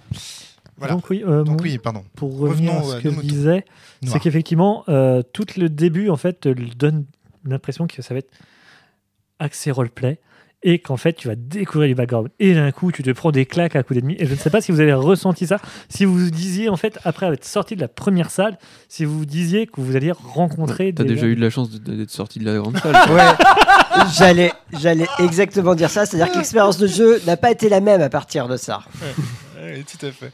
Alors Valentin, c'est peut-être le moment de nous raconter ta, ta partie. Ah, très belle expérience. Euh, J'ai visité tout- toutes les cases de la pièce. c'est ça. Mais j'ai été très vite pris par le Minotaur. Après, j'ai fait, j'ai fait une erreur de jeu dès le début, où j'ai mal interprété le, le texte euh, de mon personnage. Donc en fait, euh, dès le départ, bah, j'ai. Alors, déjà, j'ai pas beaucoup de mouvements. J'ai commencé avec deux mouvements. Ouais, mais c'est puis, suffisant. hein. Euh, C'est vraiment suffisant pour ce scénario, hein, de, de Ah oui. mouvement. Ok. Ah oui, mais, largement. euh, ouais. Mais je suis parti à- en faisant juste un pas. Mais nous tous, on était à 3, donc en fait, Bah on ouais. avançait beaucoup plus vite. Et du coup, il avait euh, du recul. mais- et eh, attendez-moi Eh, mais attends, Oui, c'est ça. Jérémy, c'était à nous de nous mettre OK en fait. Bah oui. C'est-à-dire qu'en fait, on a joué comme des pieds cette partie en réalité. Moi, j'ai dit en plus à Valentin, je lui ai dit Ah, t'as que deux en mouvement? J'ai regardé tout le monde, j'ai vu que tout le monde était parti en mode OK, on fonce. Ouais, derrière. Mais On était en mode Mais en cool. vrai, non, quoi. C'est-à-dire qu'en fait, il faut jamais faire ça. Et en plus, le- vu que c'est le voleur qui loot, c'est lui qui récupère nos objets. Donc on est nul, c'est tout. On a été nul. Scénario 0, je dirais pas qu'on était nul, on, on était trop tranquille. On n'a pas vu le coup venir. Ouais, Tu vois, c'est comme si tu joues, je sais pas moi, ouais, ouais. un jeu simple pour enfants de 3 ans, genre Kirby, où tu perds limite jamais. Et puis ensuite, hé, regardez, j'ai un nouveau jeu Kirby, mais en fait, c'est version horreur, interdit aux moins de 18 ans. Et tu... Ah, j'étais pas préparé. c'est un peu ça. C'est vrai. C'est exactement ça. Et donc Valentin, à partir de là, donc toi, t'es resté dans la première pièce parce que t'avais mal interprété une des consignes de ton personnage. Enfin, Bah, c'est comme ça que j'ai pris du retard. Je vous ai jamais rattrapé, ouais, surtout. ça. Bon, il n'y a pas que ça. hein. Au départ, en fait, quand tu fais euh, deux, tu as deux points de mouvement, tu as quand même un. En fait, tu sais que les ennemis frappent sur case paire. Donc, toutes les cases est blanche. Donc, toutes les cases de cette salle sont piégées. sauf la case 1. Et toi, tu es resté toujours sur case 2 ou 6. Ouais, j'ai très mal joué la partie, c'est clair. je, je, je suspecte un... Et, et, et on va pas se mentir, mais ce manoir, tu ouvres la porte principale, tu tombes sur une autoroute. Oui, en plus, c'était une ligne droite. Ouais, ouais. Alors ça, c'est normal. hein. En fait, c'est complètement normal. Statistiquement parlant, vu qu'on dégaine la, la grande salle Oui. au départ, c'est normal en réalité. Et, et donc, euh, c'est c'est voulu, c'est complètement volontaire. D'ailleurs, tu as quand même plusieurs tours pour trouver une issue, parce que logiquement, le Minotaur n'apparaît qu'au deuxième tour des ennemis, puisque le premier tour des ennemis est safe. Parce que vous dites, oui, on n'a pas eu le temps de se mettre dans le bain et tout. Mais je vous rappelle quand même que je vous ai laissé un premier tour des ennemis où il se passe rien. Mais on l'a vendangé. Bah, justement, il n'y a pas d'ennemis dans cette partie. Ouais. T'es en train de présenter le truc, mais nous, enfin moi j'étais relax. Ouais, il n'y a pas d'ennemis, on a le temps de découvrir petit à petit. Il y aura peut-être un ou deux histoire de réapprendre comment on doit attaquer. Ah non. Non, non, c'est tout de suite. Ah non. Mais euh, c'est drôle, hein, c'est Ouais. très, c'est très aussi euh, très C'est- Cthulhu aussi. C'est très. Cthulhu, mais oui. C'est-à-dire qu'on arrive, alors oui, le manoir est lugubre, l'histoire est sombre, tu sais que ça va être merdique dans l'histoire. Mais euh, t'arrives en disant oui, ça va, ça va, et puis tout de suite tu fais ah, attends, il y a des choses que je comprends pas, il y a des morts, il y a des, des créatures et tout ça. Et... C'est un scénario de Cthulhu en accéléré. Ah, ah, oui, oui, et puis ça nous sort des sentiers battus. Et du coup, je sais que pour les prochains scénarios, le moindre ligne de texte, le moindre truc à la con. Euh, là déjà, moi, il y avait une chose que j'avais pas. euh, c'est pour ça que je, je disais que c'était vachement bien qu'on avait chacun, euh, en fonction des actions, qui est, du moins des, des éléments d'aide de jeu qui nous étaient donnés, c'était individuel. Parce que moi, il y avait une information sur ce que j'ai écouté. où C'est pour ça, euh, ah et tout, faites, attention, j'avais cru entendre qu'à la bibliothèque, euh, il se passait un truc. Moi, je me. je- Attention à ton micro, Yohan. Ah, excuse-moi. Euh, C'est pas grave. Euh, C'est pas dramatique. je... Contrairement à, à la situation Voilà. de Valentin dans cette partie, bien entendu. C'était pathologique. et, et du coup, j'ai j'ai- dire- j'ai- j'ai relu deux fois dans ma tête euh, ce qu'il y avait dans la bibliothèque pour ça, me dire est-ce que j'ai raté quelque chose? Parce que je savais que bah, les ennemis étaient allés à la bibliothèque faire quelque chose. Et en fait, euh, bah, tu réalises. Non, et en fait, au bout d'un moment, tu deviens parano en fait, dans le jeu. Bien En sûr. tout cas, moi, c'est de cette manière que je l'ai ressenti. Quoi. Euh, je voulais juste euh, rajouter un élément, c'est que dans Cthulhu Donjon et Domino, quand on est au sol, quand on est à terre, on peut lancer, quand on a plus de points de vie, quand on, a tout, quand on est tout blessé, on peut lancer un D6 et sur un 5 ou un 6, on se relève et on peut jouer son tour de façon normale. Heureusement qu'il y a cette règle, parce que sinon, Valentin, tu te serais vraiment fait chier. Ah bah là, ouais, c'était clair. hein. Là, tu as, pu quand même te relever deux, trois fois, je crois, au moins. hein. Euh, mémoire trois fois, je Ouais. crois. Mm. Moi, pareil, moi, une fois, mais une fois mémorable, où je me relève et je loot de la potion et je reviens dans le. Ah, À j'étais la content. Senseiya. Ah oui, vraiment, euh, j'étais C'est heureux. vrai que c'était une résurrection. Ah ouais, c'était une vraie résurrection. Je voudrais revenir sur cet aspect dichotomie de donjon et domino. D'abord, je voudrais te demander, Valentin, est-ce que tu as ressenti cette dichotomie entre d'un côté le roleplay, de l'autre le plateau? Euh, oui, oui, oui, oui. Bah, dès le début, de toute façon, parce que vous êtes partis tous en, En roleplay en roleplay. Ouais. D'ailleurs, moi, ça m'a perturbé parce que Mhm. euh, j'étais pas trop imprégné du l'environnement, mais c'était agréable. Le, le roleplay, c'est une possibilité dans le jeu ou c'est une obligation dans le jeu? Alors, c'est, c'est même pas une possibilité, en fait. C'est une petite option de fond de tiroir. Voilà. Alors, si tu regardes bien le design du jeu, il est absolument pas fait pour faire du roleplay. Mais c'est pour ça que je te demandais euh, quelle est l'importance que tu voulais mettre pour savoir la suite. euh, Zéro récompense sur le roleplay. Juste plaisir. juste au début, t'as as tes fiches de perso. J'ai même, enfin, je dis roleplay entre guillemets, mais le but c'est d'échanger les informations qu'on a sur les fiches. Ok, parce que ça aussi c'est important, parce que des informations que j'ai pas demandé ou que j'ai pas voulu forcément partager tout de suite, parce que je ne savais pas si du coup ça devait être resté pour nous euh, de manière secrète. Le roleplay n'est pas Euh, important. Dans la base, je le mettrai. De manière secrète, du style, il y a des informations euh, cachées avec des objectifs, tu vois, différents ou quoi que ce soit. Non, on est d'accord, là on est dans un jeu coopératif. C'est un jeu de société, euh, Voilà. un jeu de plateau. C'est pas un jeu de rôle. Ok, et Ouais. que du coup le, le roleplay est un petit bonus. Voilà, c'est ça, exactement. C'est-à-dire qu'en fait, tu dois pas jouer. Comment veux-tu jouer ton personnage dans un donjon aussi meurtrier? Je veux dire, comment tu veux jouer ton personnage? La première salle, on a duré 15 minutes en Ouais. roleplay. Oui, mais ça, c'est normal. C'est-à-dire que, en fait, ce qui est dit dans la base, c'est pour cette scène, faites du roleplay. Une fois que c'est parti, c'est parti quoi. Euh, texto, quand chacun a lu son aide de jeu, une première discussion ou scène de roleplay peut commencer. Entre guillemets, roleplay entre guillemets. hein. Exactement. Les personnages échangent des informations sur eux-mêmes ou sur l'étrange cas du couple Max Simpson. Finalement, quand chaque, chaque joueur joueuse estime avoir partagé suffisamment d'informations, les joueurs et joueuses peuvent enfin commencer l'exploration du niveau 0. En fait, ça évite surtout de lire bêtement des fois son texte, mais juste dire on va essayer de faire vivre le texte qu'on Voilà. lit. C'est tout. Voilà. C'est Ok. pour les gens qui aiment bien le roleplay, ça permet d'en faire un peu, mais après c'est un jeu de société en fait. Ouais. Et alors, juste un point par rapport au- à la- ce que tu appelles la dichotomie, moi, c'est pas, pour moi, c'est pas ça. C'est-à-dire que tout est orienté vers le jeu de plateau, c'est un jeu de plateau. Et en fait, la dichotomie que tu ressens, c'est pas entre le rôle et le play, si j'ose dire. C'est pas entre le jeu et le rôle. C'est la surcharge cognitive des aides de jeu à côté. Parce que toi, tu joues Howard. Et Howard, il récupère des aides de jeu, c'est des bouquins. Donc en fait, Ouais. tu as des textes qui sont. in- Et ça, c'est normal. C'est parce qu'en fait, du coup, le but, c'est que toi, en tant que joueur, en fait, pourquoi il y a des aides de jeu dans Cthulhu? Parce que quand tu te fais chier, tu peux les lire. Quand t'as rien à faire, en fait, tu peux les lire. Sauf que j'ai l'impression que Donjons et Domino, c'est tellement euh, haletant en termes de rythme déjà sur le plateau que ça te laisse pas assez de temps pour les lire. C'est pour ça que j'ai dit, mais passe donc l'aide de jeu à Valentin puisqu'il a rien à faire. Tu vois ce que je veux dire? Et ça, je vais Ouais, c'est bon à savoir. mais oui, c'est ça en fait. C'est que les aides de jeu, en fait, c'est du, c'est, alors c'est du lore qui peut avoir son importance quand même, parce qu'un élément que Johan vous a pas lu, c'est que euh, vous pouvez trouver les objets en résolvant des énigmes.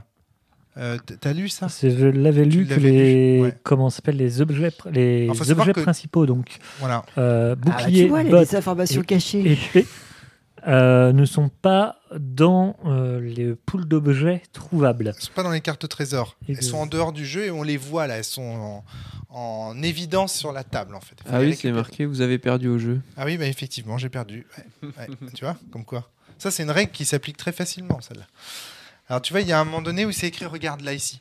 Quand les mots botte, épée ou bouclier apparaissent, En majuscule, en résolvant une énigme ou quand c'est un- c'est clairement spécifié après les défaites d'un boss, les joueurs peuvent s'emparer de la carte correspondante et la confier au personnage de leur choix. voilà.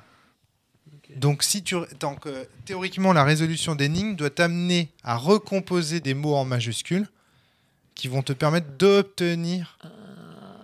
J'avais pas vu ça comme ça. Voilà. Effectivement. Sinon, effectivement, je l'aurais lu. Mais je partais du Alors- principe que ça pouvait être écrit en gras sur les. Et c'est vrai Oui, que ça ne me donnait oui. pas l'impression. Mais oui, aussi, peut-être. Peut-être aussi. Mm.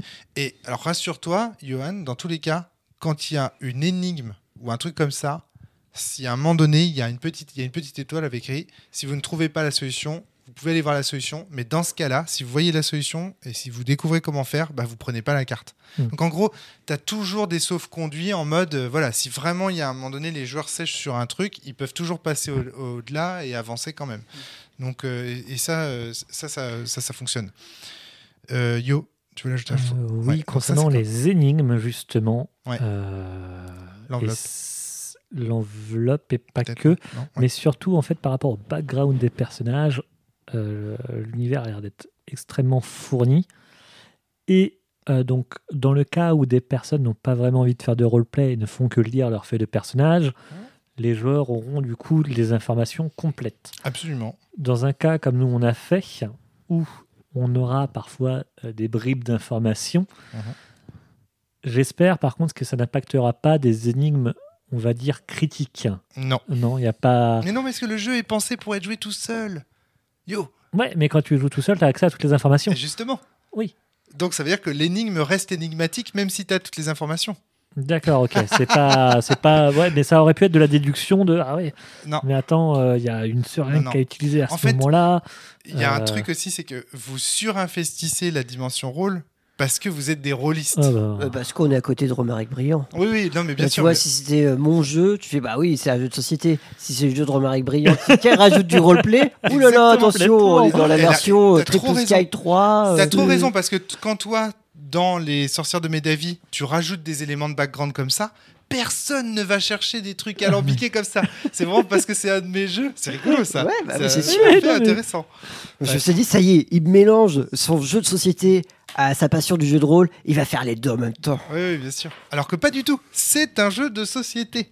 C'est vraiment un scénario de donjons et dominos pour un jeu de société, euh, etc. Mais tu sais que moi, je m'attends même à un moment de temps à ce qu'à un moment de temps, on ait une énigme qui arrive, qui va nous faire faire euh, euh, taper une adresse euh, internet et que là, ça En va nous 1920. dire. euh, Oui, du- mais ça c'est possible. Ah oui, Mais ça, ça, c'est mais- possible, mais ça, ça c'est pas du jeu de rôle. C'est- C'est c'est plus proche de l'escape. Est-ce qu'une ga- est-ce que l'escape game c'est du jeu de rôle, tu vois? Ouais, mais. euh, Ah, c'est ça. Ah ben, Tout c'est dépend question. comment en tu fait. comment tu dépend de comment tu le joues. Moi- c'est plutôt pensé comme une soirée enquête, en Mm. fait, euh, ce Donjon et Domino. C'est un livre dont vous êtes le... Tu vois, c'est plutôt pensé comme ça. Oui, mais carrément. Ouais. Oui, c'est une, couche- une couche de narration. Mm. Mais c'est intéressant de voir vos, hum, d'avoir vos retours là-dessus et c'est très très très intéressant. Donc euh, voilà, je voulais juste revenir sur cet aspect euh, de la dichotomie euh, que tu as ressenti, qui est peut-être lié aussi au personnage de Ward particulièrement, euh, du fait d'avoir beaucoup d'infos, euh, etc. Est-ce que Ouais, ça ouais, puis, puis même, je te dis, euh, la- la- le début de roleplay qui était très très important. Après, c'était c'était pour expliquer justement le. le- L'erreur qu'on a fait pour avoir le Minotaur, quand, enfin on s'est tapé le Minotaur, en disant, attends, on était en phase roleplay un peu, enfin On Et, euh, on- pour moi, on était encore dans le, dans le oh, on est tranquille et tout, et puis pouf, on s'est fait avoir quoi. Ouais, ouais, Et c'est là où justement on a pris le jeu un peu plus d'ailleurs en mode jeu société en disant euh, bon bah faut qu'on avance, euh, il faut qu'on explore, euh, il faut qu'on calcule les positions par rapport au Minotaur, ah, le boss arrive, donc voilà là on était plus dans le du donjon et domino classique. Ouais. Mais toute la première partie, je me suis dit oula faut qu'on faut, faut, faut qu'on jongle avec ces deux aspects là.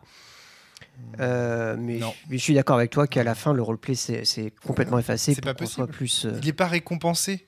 C'est- Si encore il y avait des points pour le roleplay, je dis pas, mais en plus le Sauf fait... si tu as des objectifs cachés pour les, les personnages. Mais c'est bête ce que je dis. C'est- Encore une fois, je me fais avoir parce que euh, c'était Romaric Brillant. J'ai pas Ouais. réfléchi parce que on peut jouer tout seul à ce jeu-là. Donc euh, avoir des objectifs cachés dans un jeu, on peut jouer tout seul, c'est débile.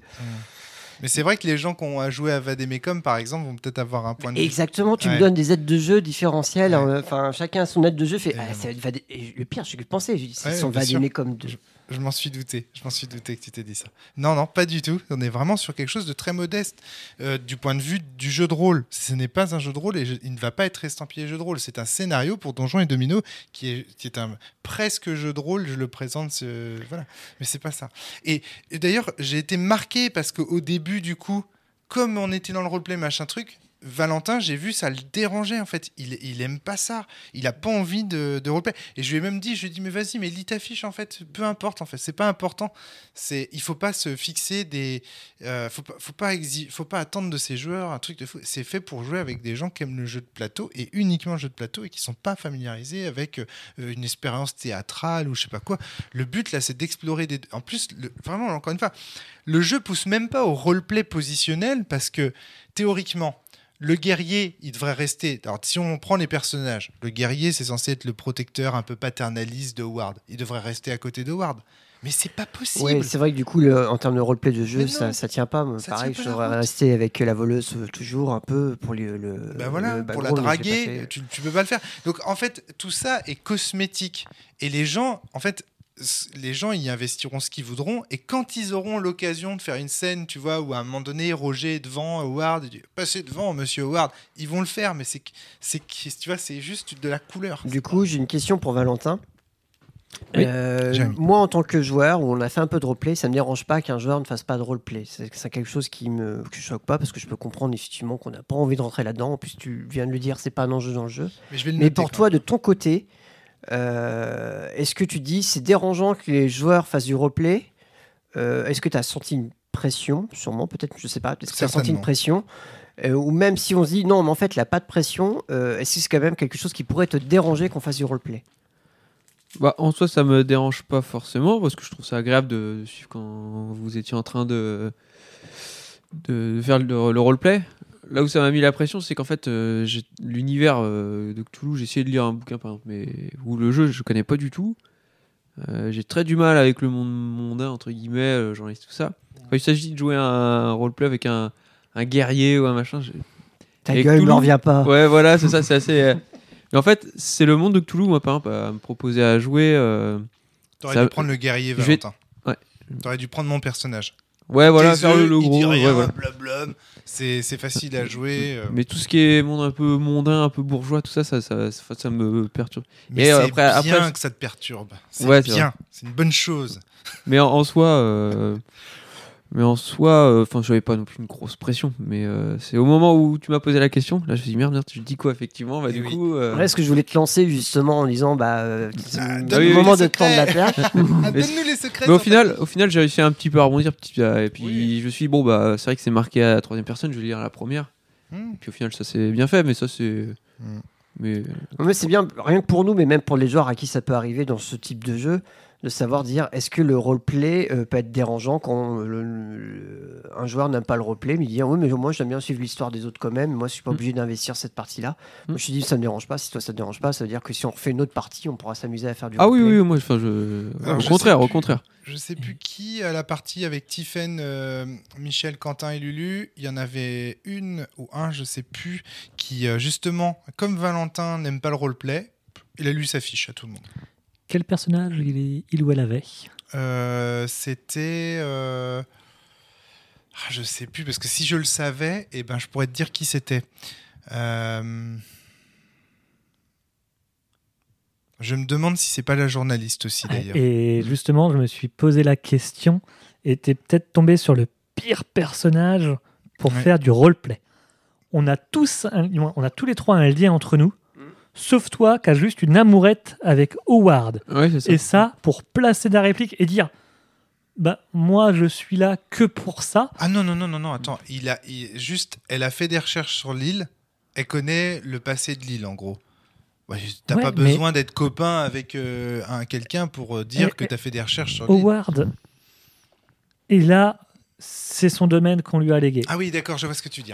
Oui, t'as moins de Toi- background que les autres. Oui, oui, ok. Tu étais euh, le garde-chasse, tu as toujours été sur l'île.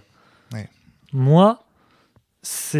Mais y a rien, hein. Y a rien le, sur l'île famille, dans les le deux médecin de la famille. En fait, on Ouais, a, le on fait un Donc- tout autour de, des parents, On- euh, on de mes était- parents. Mm. Et du coup, en effet, on est trois à connaître les parents. Et voilà, et on, connaissait était, pas. on a tous un, un- un métier sur l'île, en fait. Euh, Ou du moins, une raison d'être sur cette île-là. À part toi, qui débarque avec Howard. Mais justement, c'est le rôle le plus simple à faire. Il pouvait juste répondre bah, Moi, j'accompagne Howard. Point. Ouais. Bah, tu vois, Ouais. genre, Mais dans ce cas-là, étant Tu donné que là, on, l'inverse. on- ouais, mais en fait, euh, ça c'est bien pour moi quand tu es habitué à faire du roleplay en improvisation, où tu sais que voilà, tu peux te permettre de ne pas donner d'informations. Là, Valentin, arrête-moi si je me trompe, mais tu nous as vu donner des informations sur nos feuilles. On avait tous plus ou moins un- une accroche pour pouvoir lancer la discussion là-dessus.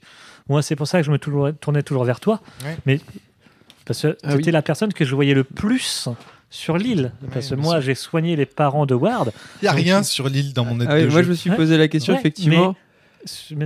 À me dire oui, euh, mais il faut que je. Est-ce que dedans il y a un truc où je suis obligé de le dire, sinon on lance pas le jeu Je me suis posé la question à un moment, je me dis, ça c'est des trucs que je, je vais lire, je vais être au courant. Mais est-ce que les personnages autour de moi, faut que je, faut que je leur balance euh, en 1501, voilà, massacre des tribus Bah voilà, mais c'est ce que t'as fait. Je- lu, je tu l'ai fait, Ça, c'est le mais- plus important, je le dis. Ouais, c'est ce que j'ai senti, ouais. ouais. Donc, je dirais même en règle générale, est-ce que c'est bien de prendre des, des prises de notes parce que l'histoire va prendre une importance ou c'est vraiment que de la couleur? On se dit, on pourrait même limite pas suivre l'histoire à faire que le jeu, ça serait pas drôle. Mais est-ce qu'on pourrait faire ça? Euh, Ou alors dire, c'est quand même bien de prendre des notes, de relire les choses, genre à chaque partie, d'essayer de se faire un résumé de la partie précédente. Bah écoute, tu vas voir. Ok. Parce qu'il Tu y a de la famille, hein. on commence quand même avec pas mal de personnages. hein. Ah oui, oui, bah après, pour toi, euh, mais t'as tout l'essentiel est donné aux joueurs, aux euh, du- donc, euh, et les aides de jeu, vous allez les garder d'une partie à l'autre. Ouais, mais ça c'est très bien, ça va permettre de faire des résumés si on se voit pas d'ici Voilà. un mois. On fait, bah attends, on relit un peu, on prend 10 minutes à regarder nos trucs. Et, Et puis et plus ça va, plus vous allez avoir des infos, etc. Et en fait, à la fin, la partie de Cthulhu, ça se transforme toujours en des joueurs qui compulsent des notes en fait et qui se partagent des notes en mode tiens regarde j'ai ça est-ce que tu vois des infos machin et c'est comme ça que ça doit se jouer en fait Bah euh, ouais, bah, vivement une partie de, de Cthulhu ensemble alors. parce que t'as jamais joué comme ça Bah, j'ai fait qu'une partie vite fait, c'était pour voir plus le système que faire une vraie, un vrai scénario, une vraie, une vraie campagne. Mais comme j'aime bien l'univers, euh, là ce que, tu, ce que tu me proposes, tu me vends du rêve. Ah ouais, moi, c'est ça que j'adore Bon, dans bah, Cthulhu. tu prévois. Tu prends, tu prends n'importe quelle campagne de l'appel de Cthulhu, que ce soit euh, la, la campagne de l'Orient Express, euh, les masques de Nyarlathotep, et même euh, dans une moindre mesure, mais également énormément la dernière là qu'on a joué avec Adrien et Natacha sur Oui, la Chine. les supplices, là, les cinq supplices. supplices. À la fin, tu finis avec un classeur. Enfin, je veux dire que Toulouse, ça se joue. Chaque joueur a sa fiche de personnage et un classeur pour trier ses, ses- ses trucs. Oh. À la fin, tu as des coupures de presse, tu as des photos. Il y a certains trucs que tu dois regarder à la loupe pour voir des indices qui vont te permettre de faire un lien avec un- une coupure de presse. Enfin, c'est une soirée, en- enfin, c'est une enquête, quoi. Et là, on vous avez, on vous avez la, enfin, euh, un sixième des aides de jeu que vous aurez à la fin de la campagne, quoi. Ok, Il a combien de scénarios? Il y en a cinq, il y en a six si Ok. on compte le, nombre- le niveau zéro. Double, un sixième. Donc, euh, donc voilà, donc euh, c'est ça qu'il faut se dire aussi. Alors, euh, Johan, on t'a interrompu là. Tu voulais rajouter quelque chose par rapport au fait que le personnage de Valentin ne connaisse pas suffisamment, peut-être ou pas assez les autres personnages Oui. ça, du lien, peut-être? Oui, parce que moi, j'étais la doctoresse qui a soigné les parents d'Howard. Ouais. Donc déjà, j'avais une accroche pour parler directement avec Howard en disant, bah, écoute Howard, tes parents n'allaient pas bien ni rien. Toi, tu étais garde-chasse sur l'île, donc il y avait de fortes chances que je te croise quand je viens voir les parents d'Howard. Donc, je sais que tu es quelqu'un sur l'île, d'où le fait que je t'ai posé des questions. Est-ce que tu as vu leur état se dégrader? Est-ce que tu as vu ceci? Est-ce que tu as vu cela? C'est à toi que je le posais et non à Howard. Howard, vu qu'il est là sur l'île, on peut supposer qu'il te connaît, il peut supposer que je sais que euh, j'ai soigné ses parents, etc. Ou même, vu qu'il sait que je suis la doctoresse qui a soigné ses parents, il est légitime de me poser des questions. Mm. Toi, tu pourrais très bien voir Howard pour lui dire, bah, écoutez, euh, je suis content de vous revoir là, jeune maître, etc. Moi, le, comme je le disais, on s'est peut-être croisé, tu as une accroche. Oui, Toi, ma pauvre Elisabeth, donc Valentin, Mais au contraire, à part Howard, c'est la seule personne à qui tu peux t'adresser. Mais non, c'est complètement logique. C'est une journaliste. Ouais. Elle est là pour écouter. Oui. Elle n'est pas là pour. Mais euh, dans ce cas-là, on écoute quand tu ne vois tout le monde se lancer dans des tirades rôlistes et que toi, tu n'es pas à l'aise et que d'un coup, on te dit, bah voilà, bah, t'as envie en fait de faire comme tout le monde. Après, je sais pas si c'est C'était pas le problème. Le problème, c'est que Valentin pensait qu'il il avait éventuellement sur, Des- son sur sa fiche Ouais. de personnage une information indispensable. Oui. C'était ça le problème. Hmm. Donc, euh, Donc au final, bah, j'ai lu. oui, mais très bien, mais très très bien en fait. Mais ouais, ouais, ça. Vas-y, vas-y, Valentin. Euh, Non, au final, ça, ça, ça l'a fait. Hein, je veux Bah ouais, dire, voilà. euh, pas, pas eu de problème particulier hein, pour ça. Enfin, moi, je, moi, en tout cas, j'étais très satisfait que cette scène, à part qu'il y ait eu ce moment, effectivement, on a regardé Valentin en mode est-ce que tu as des infos à nous donner, etc. Mais la scène en elle-même, elle était, elle était suffisante, en fait, elle était géniale. Et il y avait, il y avait- quand les joueurs euh, estiment que c'est suffisant, et puis qu'ils en ont dit assis, paf, hop, le, le jeu commence, et puis c'est tout. Euh, moi, je, moi, je pense qu'il ne faut pas lier euh, davantage. Au contraire, ça pousserait en fait à, à- à mettre encore plus d'exigences sur les joueurs. Or, j'en veux pas. Oui. J'en veux pas. C'est pas un jeu de rôle. tu vois ce que je veux dire? Enfin, Ouais, oui, oui. Tu vois, tu vois le, le point. Par contre, si ça peut amener des gens à faire du jeu de rôle après, c'est-à-dire qu'il y a des gens, peut-être que ce moment va particulièrement Ah intéresser. De manière à présenter, hop, regarde, on va faire un peu de jeu de rôle là. Voilà, mais c'est exactement ce qui se passe avec l'œil noir. Enfin, c'est ce qui s'est passé avec l'œil noir, c'est ce qui s'est passé avec le premier Donjon et Dragon. C'est-à-dire qu'en fait, c'était juste un jeu de société, entre guillemets. Oui, puis même euh, les, comment dire, les wargames aussi, où Voilà. les gens se sont amusés à, justement à faire du, du roleplay avec les wargames. Et... Et voilà, et j'attends pas Comme- mieux. De comment est né le jeu de rôle moderne Confrontation et Cadwallon, tout simplement. Ah ouais toute façon, c'est toujours la même chose. C'est mes jeux, c'est ça. C'est je te mets des dominos, des cartes dans les mains, et en fait, je t'invite progressivement à mettre du rôle là-dedans. Mais là, en l'occurrence, c'était pas euh, l'objectif. Mais bon, voilà, ok. En tout cas, j'ai noté, j'ai pris tout plein de notes par rapport à cette euh, situation. C'était très intéressant, cette histoire de dichotomie et tout. J'ai tout noté. Donc, euh, je réfléchirai à mes textes. J'ai noté notamment une réflexion de Valentin en cours de discussion qui est passée un peu inaperçue, mais que j'ai trouvé super intéressante. C'est il m'a suffi de transformer ma fiche en première personne. Oui, T'as dit ça. Oui, je dit me ça. demande si je pourrais pas transformer toutes ces petites fiches en première personne et en fait, si ça se trouve, ce serait suffisant, Ouais. peut-être pour aider. Voilà. Donc j'ai noté ça. euh, alors je pense à ça, ouais, parce que c'est un peu. Euh... Dans les chroniques oubliées, Ah, Tu as déjà le, texte ouais. euh, T'as juste à le lire en fait. t'as juste à le lire. Ah, ils sont malins, ils sont trop forts, ils sont tellement forts. Bravo, c'est Black Book édition. Hein. C'est Black Book. Mais si. Euh, euh, je crois, j'ai plus, j'ai plus souvenir. Ouais, ouais, si, si. si, si. Euh, très bien. Alors, euh, on continue. Moi, je- t'as- toi, t'as pu. t'as- Ouais, Alors, moi, j'ai- dit ce que je voulais dire. Question. Mhm. L'ambiance. Vous avez trouvé ça cool en termes Moi, moi, d'ambiance j'aime bien. Ah oui, parfait. Parce que l'univers me plaît, le, le- le jeu me plaît déjà de base, donc euh, le mélange des deux me plaît. Vous avez eu un petit frisson à un moment donné Vous avez eu l'impression d'y Mais être oui, on en a Oui, tous oui, eu, on a entendu un bruit bizarre pendant la partie. Ah oui, exact, c'est Ah, vrai. c'est vrai. ouais. Et c'est vrai que ça nous a mis dans l'ambiance en plus.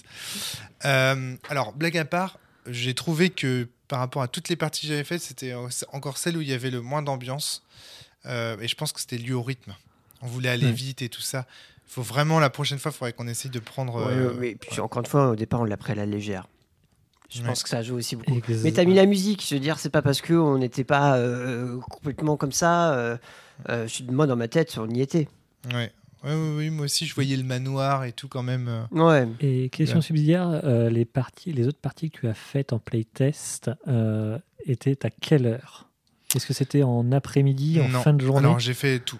Donc, euh, la dernière fois, avec euh, Flavie et Cédric, on a commencé en fin d'après-midi, on a fini dans la nuit. D'accord. T'as des scènes de ouf. Et après, on a été. Parce que là, pour l'instant, ce niveau 1, c'est rien du tout. Mais après, on a fait des scènes euh, mémorables. Je vous les raconterai euh, quand on les aura faites ensemble. Et euh, sinon, avec Quentin, Lulu, Tiffen et, et Michel, c'était en pleine journée. Et l'ambiance y était. hein. Mm. C'était c'était vraiment assez cool. euh. J'ai vu Quentin plusieurs fois se retourner vers la musique en mode Putain, mais fous les boules cette musique C'était assez rigolo parce qu'à un moment donné, il y a une musique où il y a des grognements dans la musique. Je crois que Mais quand tu, parles d'ambiance, du coup, tu t'attends à quoi précisément? Ah, ça euh, Avoir justement les boules de Un petit musique peu plus, ouais. Un petit Ah peu, ouais, non, en fait, un alors- petit peu plus de concentration. Je l'ai trouvé dissipé. Par exemple, un truc que j'ai pas trop apprécié, c'est le fait que le doublage canadien de Johan. Tu vois, j'ai l'impression que euh, les textes n'étaient pas lus suffisamment sérieusement. Tu vois, j'aimerais bien que les gens Oui. lisent les textes un peu plus sérieusement. Euh, plusieurs moments, on s'est égaré, euh, machin. J'aimerais bien que les gens restent dans la partie, essayent vraiment de, de, vi- de, de vouloir vivre l'ambiance, de lire ses aides de jeu, de machin. Avec Tiffen, euh, encore une fois, Michel, Quentin et Luce, ça s'est mais super bien passé. Ils étaient à fond dedans, euh, même s'ils rigolaient. C'est des rôlistes? Michel, Tiffen, oui. Euh, Lulu, non.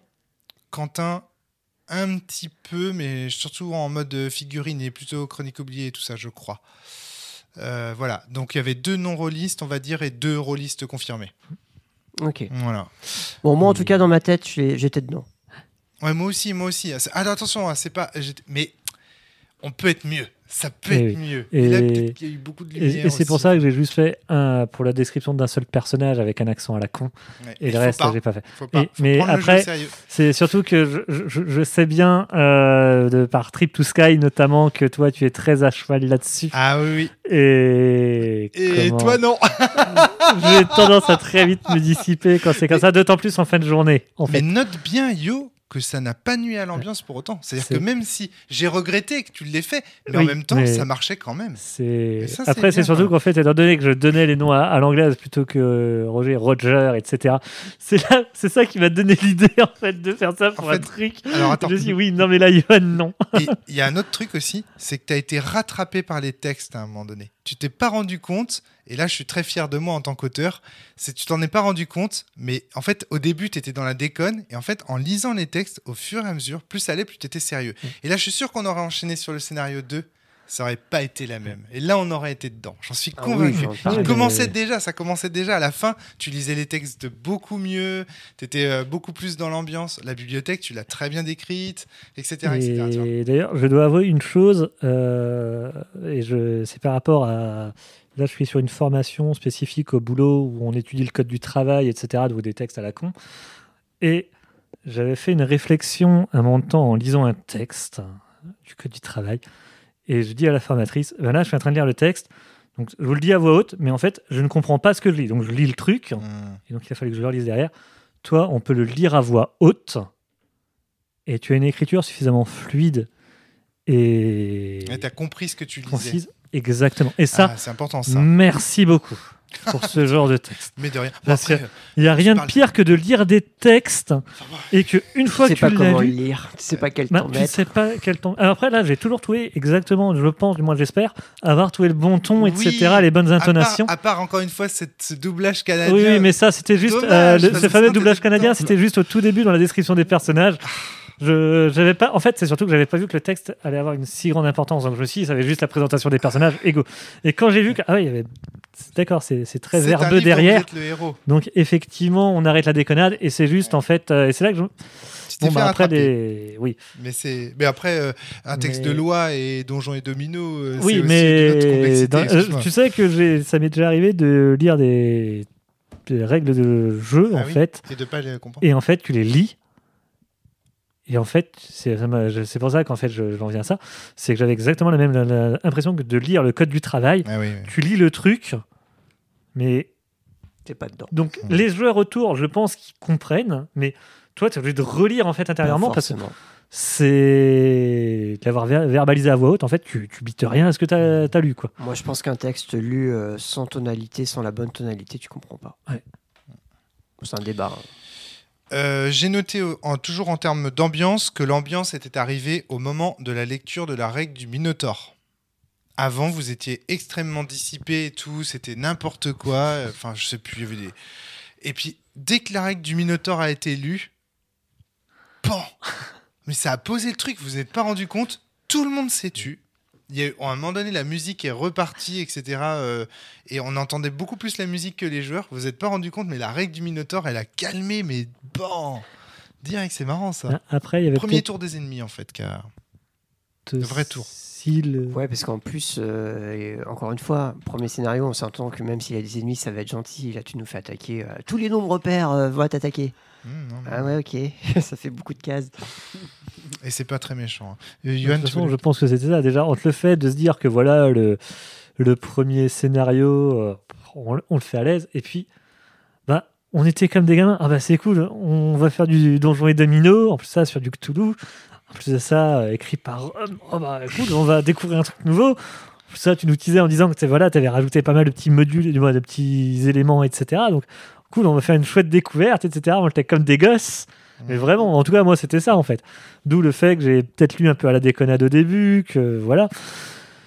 Et puis, effectivement, une fois que les choses sérieuses arrivent, tu dis, ah oui, oui, oui. Euh, là, on va, on va reswitcher vers le.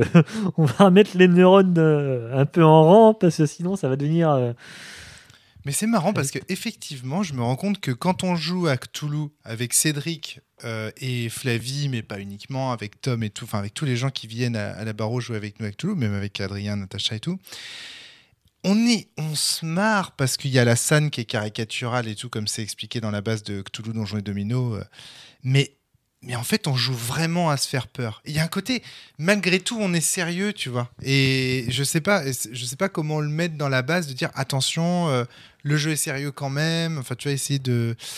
Je sais pas comment Oh, je pense ça. que là, tu peux laisser la liberté aux joueurs, parce que tu auras toujours des joueurs qui auront envie de déconner et euh, bah, ils déconnent, c'est comme ça, et des, des joueurs qui auront envie justement que ce soit un peu plus sérieux. C'est juste à dire en fait avec qui tu joues et comment on veut la jouer. Oui, je suis d'accord. Mais de toute façon, ton, ton jeu, co- comme tu dis, on, on s'est mis dans l'ambiance tout seul. Oui, oui, oui. Donc oui, du coup, euh, qu- quoi faire? Bah, Faire justement ce que tu as fait. C'est-à-dire que tu mets des, des trucs en disant Ah, c'est beaucoup plus beaucoup plus lourd dans le, le propos, euh, il, je a du, dis que il a si du j'ai- drama, et ensuite tu as les règles. Je te dis, le, comme tu dis, peut-être le Minotaure, on l'a pas senti, mais effectivement, si c'est un truc qui fait Ah oui, attends, on rigole plus là. Je me dis quand même que un petit, une petite note pour dire au lecteur du texte de, de faire un effort sur la lecture du texte, de pas. Enfin, non, parce que ça mettrait trop de pression. euh, ouais, je sais pas. Bon, bref. Non, mais je- le à jeu, je, suis persuadé que le jeu euh, va, va amener vers ça. D'accord, ok. Bon, bah, écoute. Après, chacun sa dose. Tu auras, forcément des tables où ça va être du délire, mais parce que c'est comme ça qu'ils jouent, c'est comme ça qu'ils aiment jouer. Mais si tu as des gens qui aiment un peu le, justement Toulouse et qui prennent Toulouse, euh, le, le- le plaisir de jouer de, de Toulouse, ça va être sérieux. Ce jeu va amener à ça parce que on sent euh, une lourdeur dans cette histoire de, de, de l'île, de la famille. euh.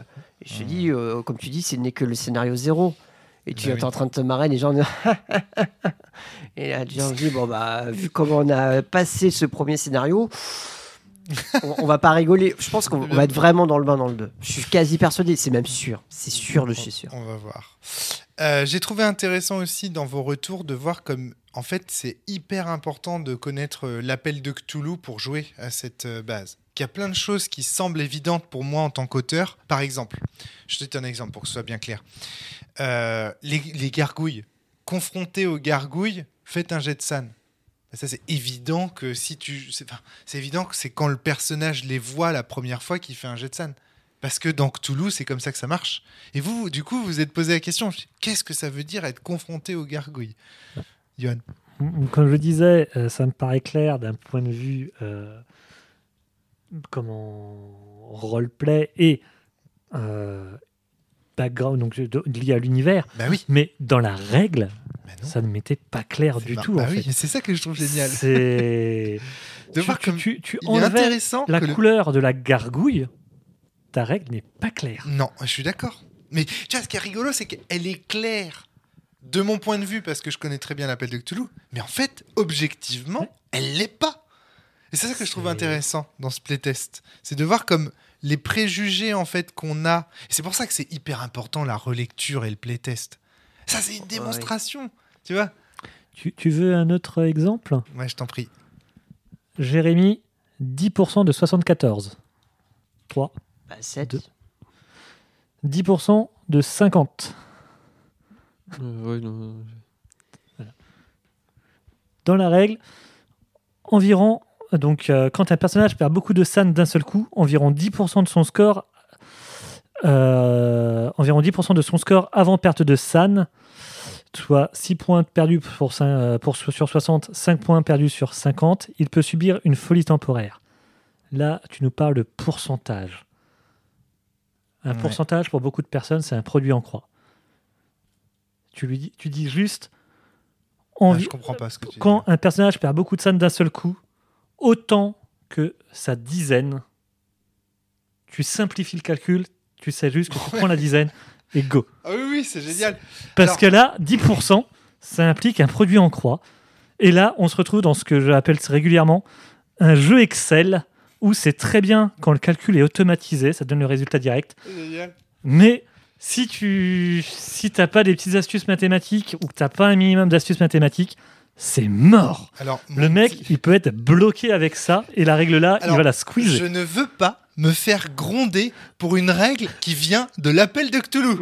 C'est-à-dire qu'en fait, ça, c'est du copier-coller de la règle telle qu'elle est dans la Mais oui, mais évidemment. C'est-à-dire que là, une fois de plus, et c'est pour ça que tu as raison, Johan, c'est intéressant de voir comme ça. C'est une règle qui parle au- à la personne qui a joué à l'appel de Cthulhu, d'où la référence à l'appel de Cthulhu. On parle bien du jeu de rôle de Chaosium. Ouais, mais même juste être, à l'aise en maths et qu'effectivement, on se rend pas compte du nombre de personnes qui sont pas à l'aise en maths. Quoi.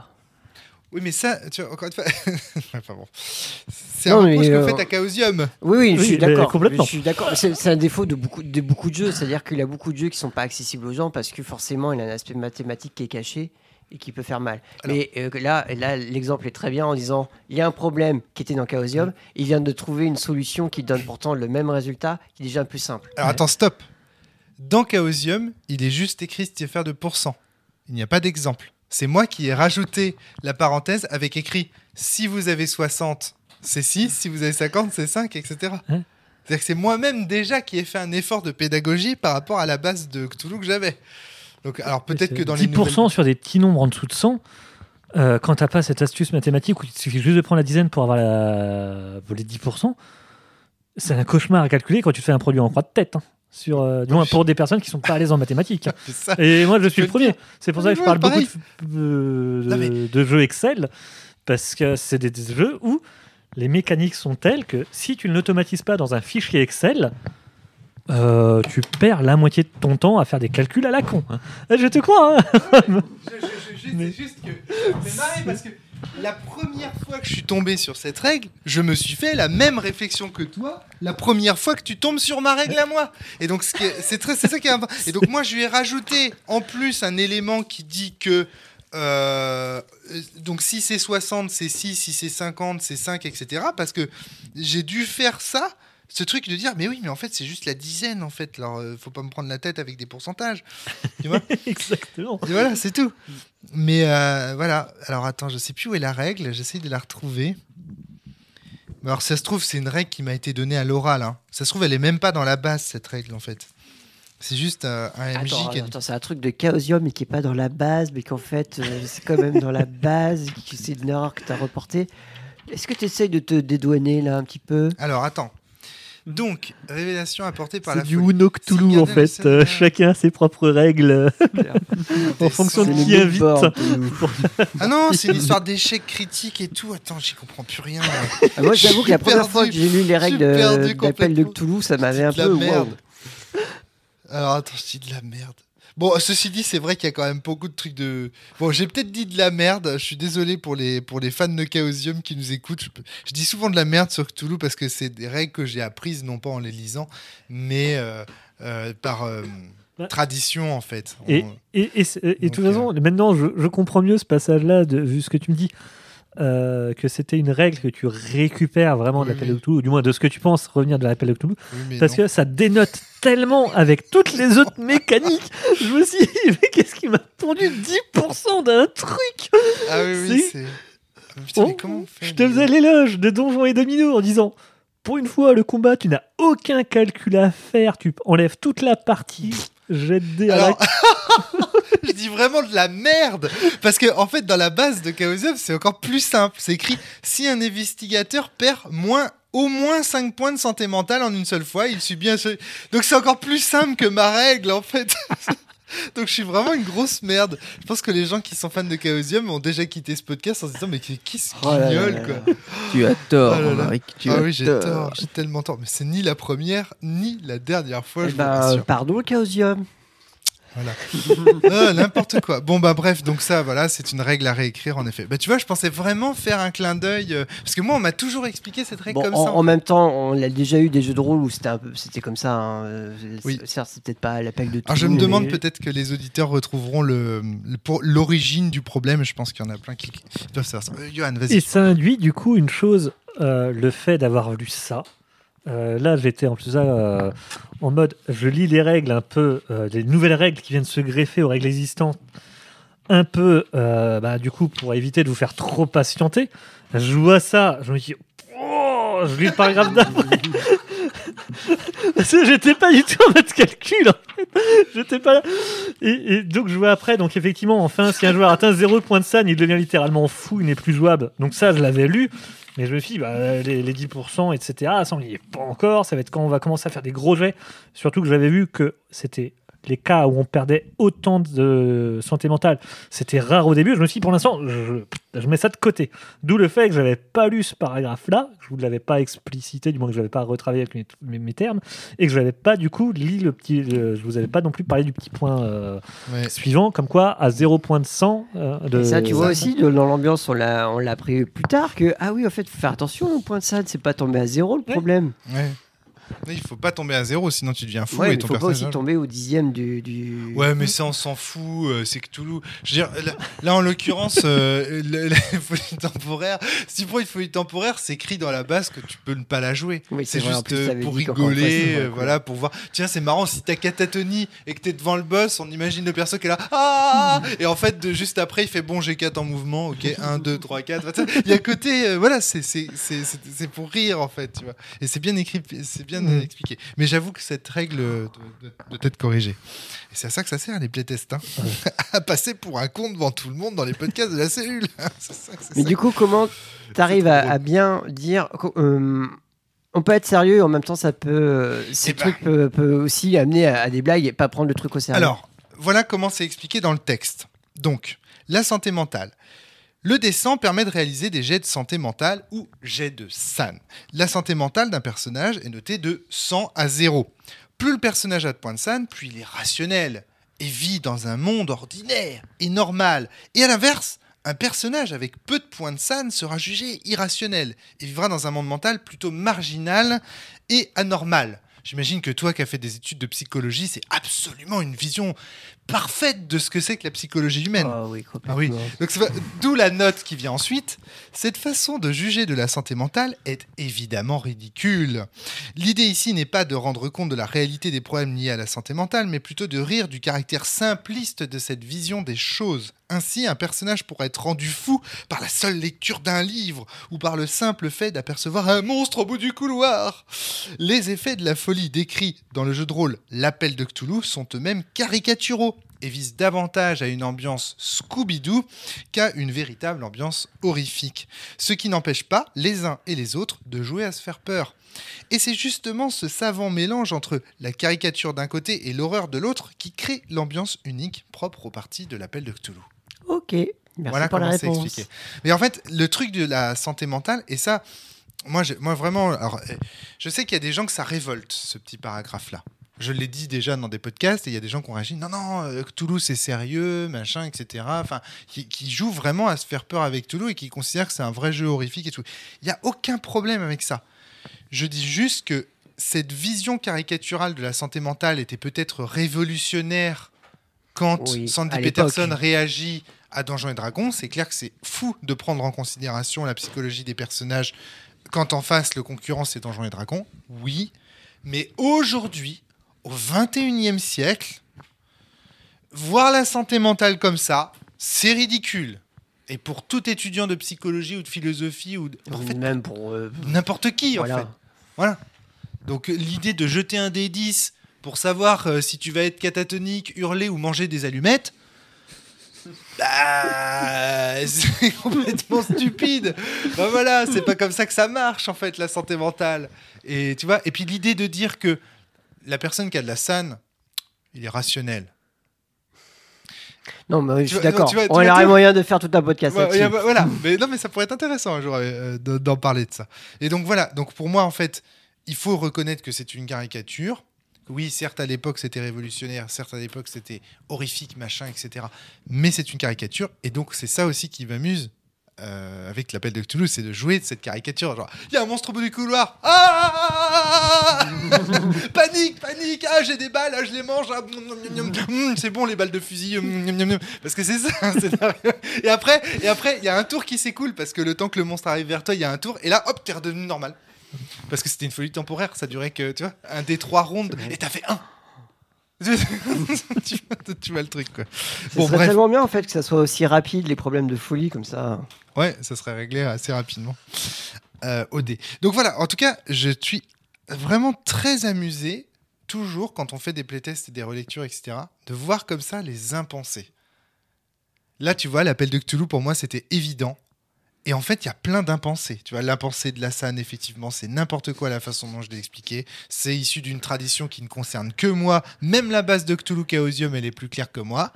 Le coup des gargouilles, vous êtes confronté aux gargouilles. Pour moi, c'est évident que c'est quand tu les vois, parce que c'est comme ça que ça marche dans la bonne. Mais c'est pas évident en fait, quand- euh, etc. Et plein d'impensés comme ça. Et j'en avais noté d'autres, mais je vais, je vais pas, hum, je vais pas euh, les, les, les détailler. Je euh, crois qu'on a parlé des gargouilles, mais on n'a pas dit pourquoi ça nous paraissait bizarre. Euh, Yo.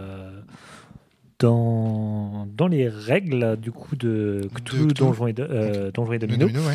euh, il est des marqué que dès le moment où on rentre en confrontation avec la gargouille, donc non, effectivement, on ne l'a pas expliqué pourquoi on a, en fait on était arrivé à se poser des questions sur ces gargouilles-là. Dès le moment où on rentre en confrontation avec la gargouille, alors, du moins les gargouilles, alors obligatoirement on fait un jet de santé mentale. Et donc, comme je disais, euh, c'est pour ça que je vous ai demandé euh, tous les deux, donc euh, Valentin et Jérémy et Valentin, merci. Euh, il commence à se faire tard. Comment vous l'interprétez? Moi, je partais du principe que c'était deux possibilités. Soit c'était soit on rentre en contact, si on lui, on rentre en confrontation avec eux, soit c'était à la vue, ce qui semblait plus crédible dans un univers d'épouvante Lovecraftienne. Mm, mm, mm. Donc après, on a eu le consensus tous les trois. Donc euh, je t'avais mis euh, exprès de côté, Rome, Hmm. pour dire qu'effectivement c'était à la vue. Déjà, il y avait cette mécanique qui était similaire pour le Minotaur, mais c'est vrai que tu enlevais ce côté, ce sont des gargouilles, ce sont des créatures horrifiques. Euh, le confrontation pouvait être ben, quand on rentre en contact avec la l'être en fait, euh, Mm. ça aurait été un humanoïde, on n'aurait peut-être pas eu ce loin euh, la frontière, elle aurait été peut-être euh, plus fine. Mm. Et puis c'est- quand est-ce qu'on voit en fait? Est-ce que c'est en ligne droite? Est-ce que c'est au détour des couloirs? Dans Donjons et Mm. Domino, il y a que le Minotaure qui a une règle claire, c'est il a la vision de la règle aux échecs. Mm. Et on suppose que tout le monde a la même vision en fait. Je pense, Enfin, je pense que du coup, on- mais c'est Mm. pas évident. Euh, est-ce qu'on voit une gargouille derrière des monstres? Il y a une question comme ça à un moment donné. Est-ce que on voit, euh, tu vois, etc. Et donc Ouais. quand est-ce qu'on est confronté à la bestiole? Pour moi, c'était évident que c'était quand on l'a frappé ou quand on les voyait au bout du couloir, parce que c'est précisé que au bout du couloir, le monstre au bout du couloir, machin. Mais, mais c'est vrai que c'est pas évident. Euh, et j'ai un dernier point, et après je te laisse, euh, Jérémy, c'est promis, parce que je sens que il est tard et que tu as envie de rentrer, je te comprends. La difficulté d'être observateur à son propre jeu. Là, je me retourne vers toi aussi, parce que comme tu es observateur en ce moment, on fait beaucoup de playtests des sorcières de Medavi. Mhm. C'est hyper compliqué, vous vous rendez pas compte, mais à plein de moments, j'ai dit non, non, mais moi je veux pas, faites comme si j'étais pas là. Ouais, Mais en même temps, vous vous retournez quand même vers moi. C'est-à-dire que quand même, c'est normal, tu vois. Et donc, c'est très difficile d'être ob- observateur neutre. Je- un exemple, par Alors. exemple. Alors, j'ai mis. Euh, un vrai observateur, euh, du coup, serait vraiment hors dehors de la table, loin. C'est-à-dire que du coup, déjà, tu n'aurais pas l'intention de, de- de te retourner pour le voir parce qu'il serait vraiment en dehors de la table. Il observe sans rien dire. Il prend son carnet, il note les choses. Là, c'était un playtest, mais dans lequel tu voulais aussi voir la position de joueur. Et c'est vrai que du coup, on ne pouvait pas s'empêcher de bêtement de, de- poser une question en pensant que des fois c'est une question sur le jeu de base euh, Donjons et Domino, mais ça pouvait amener ensuite une, explication du jeu. Bon bref, oui, ça a cassé un peu cette histoire de que simple observateur, mais parce que tu étais joueur. Non, non, non, non, non. c'est marrant parce que tu dis, oui, tout de suite, tu parles de moi comme observateur. Mais en fait, le problème, il est démultiplié. Parce que vous êtes tous observateurs. Vous savez qu'il va y avoir un podcast derrière. Donc en fait, vous n'êtes pas naturel quand vous jouez là. Oui. Eh oui, mais non, mais c'est hyper mais non, mais important. raison. Et j'ai un exemple. Le Minotaure. On s'est pris la tête pendant 5 minutes pour savoir si le Minotaure il avançait sur une case ou une autre. On s'en branle. Ah, mais en plus, c'est moi-même qui ai posé la question, on c'est moi-même qui dit, bah, en fait, on s'en branle. N'importe quel joueur normalement constitué s'en branle. Et là, c'est juste parce que c'est un podcast de la cellule qui est derrière, parce qu'on est en observation. Si. Non, là, c'est moi. Que- non, non, je te le dis. Je te dis, le genre de truc, je disais, bon, alors, quel litige? Est-ce que ça c'est prévu ou pas? Mais parce que j'ai aussi une vision un peu game designer euh, quand, Mhm. quand je joue à un jeu, vu que j'ai fait plein de jeux de société, je regarde un vois- peu ce qu'il y a derrière l'auteur. Vu que je suis un petit peu maintenant auteur euh, dans, dans mon coin, je regarde, j'ai forcément ces petits trucs en disant. Ah oui, alors dans cette situation, je fais quoi? Je fais quoi? Là, c'est pas une situation de podcast, mais je suis d'accord qu'un podcast, mais dans tous les podcasts, ça te donne une- manière de jouer qui n'est pas une manière naturelle de jouer Alors et qui va avoir une influence du coup sur la partie. Ça, c'est sûr. Mais même en dehors des podcasts, le playtest en lui-même. C'est-à-dire que le fait qu'on soit dans un playtest. Par exemple, tu vois, je te dis, là, on va faire un, un playtest de Donjons et Domino. Je sors, je me mets derrière un miroir sans teint. Imaginons que ce miroir-là soit un miroir sans teint, je me mets derrière. Il va y avoir quand même des problèmes liés au fait que ce soit un playtest. Ouais. Parce que quand c'est un playtest, implicitement, on se dit qu'il y a des fautes d'orthographe. On se dit qu'il y a des euh, trucs qui vont bugger. Et donc, on est beaucoup plus tatillon, beaucoup plus attentif qu'avec un jeu du commerce où on se dit, de toute façon, ça a été vu, c'est bon, on avance, Ouais, on pense que c'est acquis. on pense que c'est acquis. Et quand il n'y a pas, tu vois, par exemple, sur le Minotaur comme ça, on hésite entre deux. Quand il n'y a pas d'autorité autour de la table, bon, on s'en branle. On s'en fout. Et dans Donjons et Domino, franchement, pour avoir fait des tas de parties, tu vois, par exemple, la question du est-ce que le domino, quand il touche un autre truc, euh, il accède à la salle, machin truc. Mm. Mais en fait, quand il n'y a pas d'autorité autour de la table pour le dire, bah oui, il le fait, de fait. Ou, non, bah, Ou alors il le fait pas, et- en fait, on s'en fait, fout. Et donc, euh, tu vois, c'est ça, c'est le fait d'être. euh, je note dans ce playtest, une fois de plus, que le fait d'être en playtest, d'être en observation, y compris de moi, mais aussi pour vous. C'est-à-dire que votre démarche aussi vis-à-vis du jeu change. La preuve en est, même dès le départ, le, le truc de dire c'est un jeu Romaric Brillant. Allez, on va Ouais. pas être pareil que d'habitude. Bah oui, mais déjà, pan, première Ouais. erreur. En fait, là, si, non, c'est juste ça. Tu vois et c'est tout un tas de trucs comme ça, tout un tas de dynamiques. Et ça, j'ai pas de solution à ça. Non, mais il n'y a pas de biais à enlever de toute façon. Enfin, c'est des biais qu'il y aura forcément. Tu dis, ah, on va faire un podcast, t'as le biais. Euh, Ouais. On va faire un de mes jeux, il y a un biais. Donc c'est mort. Ouais, c'est mort. Euh, mais par contre, oui, que tu le dis bien, euh, quand on dit on s'en branle, même dans tous les jeux, même dans les jeux du commerce, il faut bien prendre compte qu'au bout d'un moment, c'est notre jeu, on est maître du jeu aussi, enfin on est possesseur du jeu, et donc au bout d'un moment on fait Bon, euh, le, but du, le but du jeu, c'est passer une bonne soirée. On s'en branle à savoir si euh, le personnage doit aller forcément à gauche ou à droite. Alors qu'au bout du compte, ça change pas grand-chose dans, dans le plaisir de jeu. Et là, au final, par exemple, sur le Minotaur, on a décidé de le faire euh, continuer à regarder le pauvre Valentin, alors qu'en fait, dans le fun du jeu, il aurait fallu jouer la règle du Minotaur telle qu'elle est écrite dans la base. C'est-à-dire que le Minotaur, il n'est pas censé savoir que les morts, ils se relèvent. Ouais. Il va aller regarder un maximum de cases Ouais. et aligner. C'était pas normal euh, cette, euh, cette- d'avoir cette situation. J'étais j'étais chafouin. euh, Johan, tu voulais ajouter quelque chose Alors, Non, c'est bon. Ok, pour moi. voilà, donc tu vois, c'est juste des, des petites remarques comme ça. Est-ce que vous avez d'autres remarques pour moi Non, pour moi, c'est bon. ne referme euh, l'épisode? Donc, est-ce que ça vous a donné envie d'aller voir la suite? Oui. Oui. Oui, Valentin, euh, ouais. Moins fatigué peut-être. La prochaine fois, il faudrait qu'on joue deux jours peut-être, non? Vous croyez pas?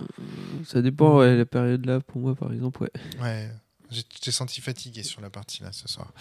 Effectivement, toi, Valentin, euh, un peu moins euh, vous deux là, vous avez eu l'air de, de- Ouais, ouais, assez ça va bien. Merci beaucoup. de Merci vous à vous. Merci à toi. euh, Merci Bonne écoute, commentez, Ouais, Lâchez likez, un like. partagez. c'est ça. Ah, c'est vrai que j'ai oublié. Sinon, sinon j'oublie, c'est ça. La plein de commentaires. Crachez, euh, crachez sur Romaric Brillant parce qu'il a dit du mal de Chaosium. Crachez, crachez. ça fera buzzer. Exact, c'est très bien. Ah, mais il a l'esprit. Il est bon. Enfin, Ah, c'est écoute, hein, faut vendre le truc. Merci beaucoup. À très bientôt, tout le monde. Portez-vous bien et surtout.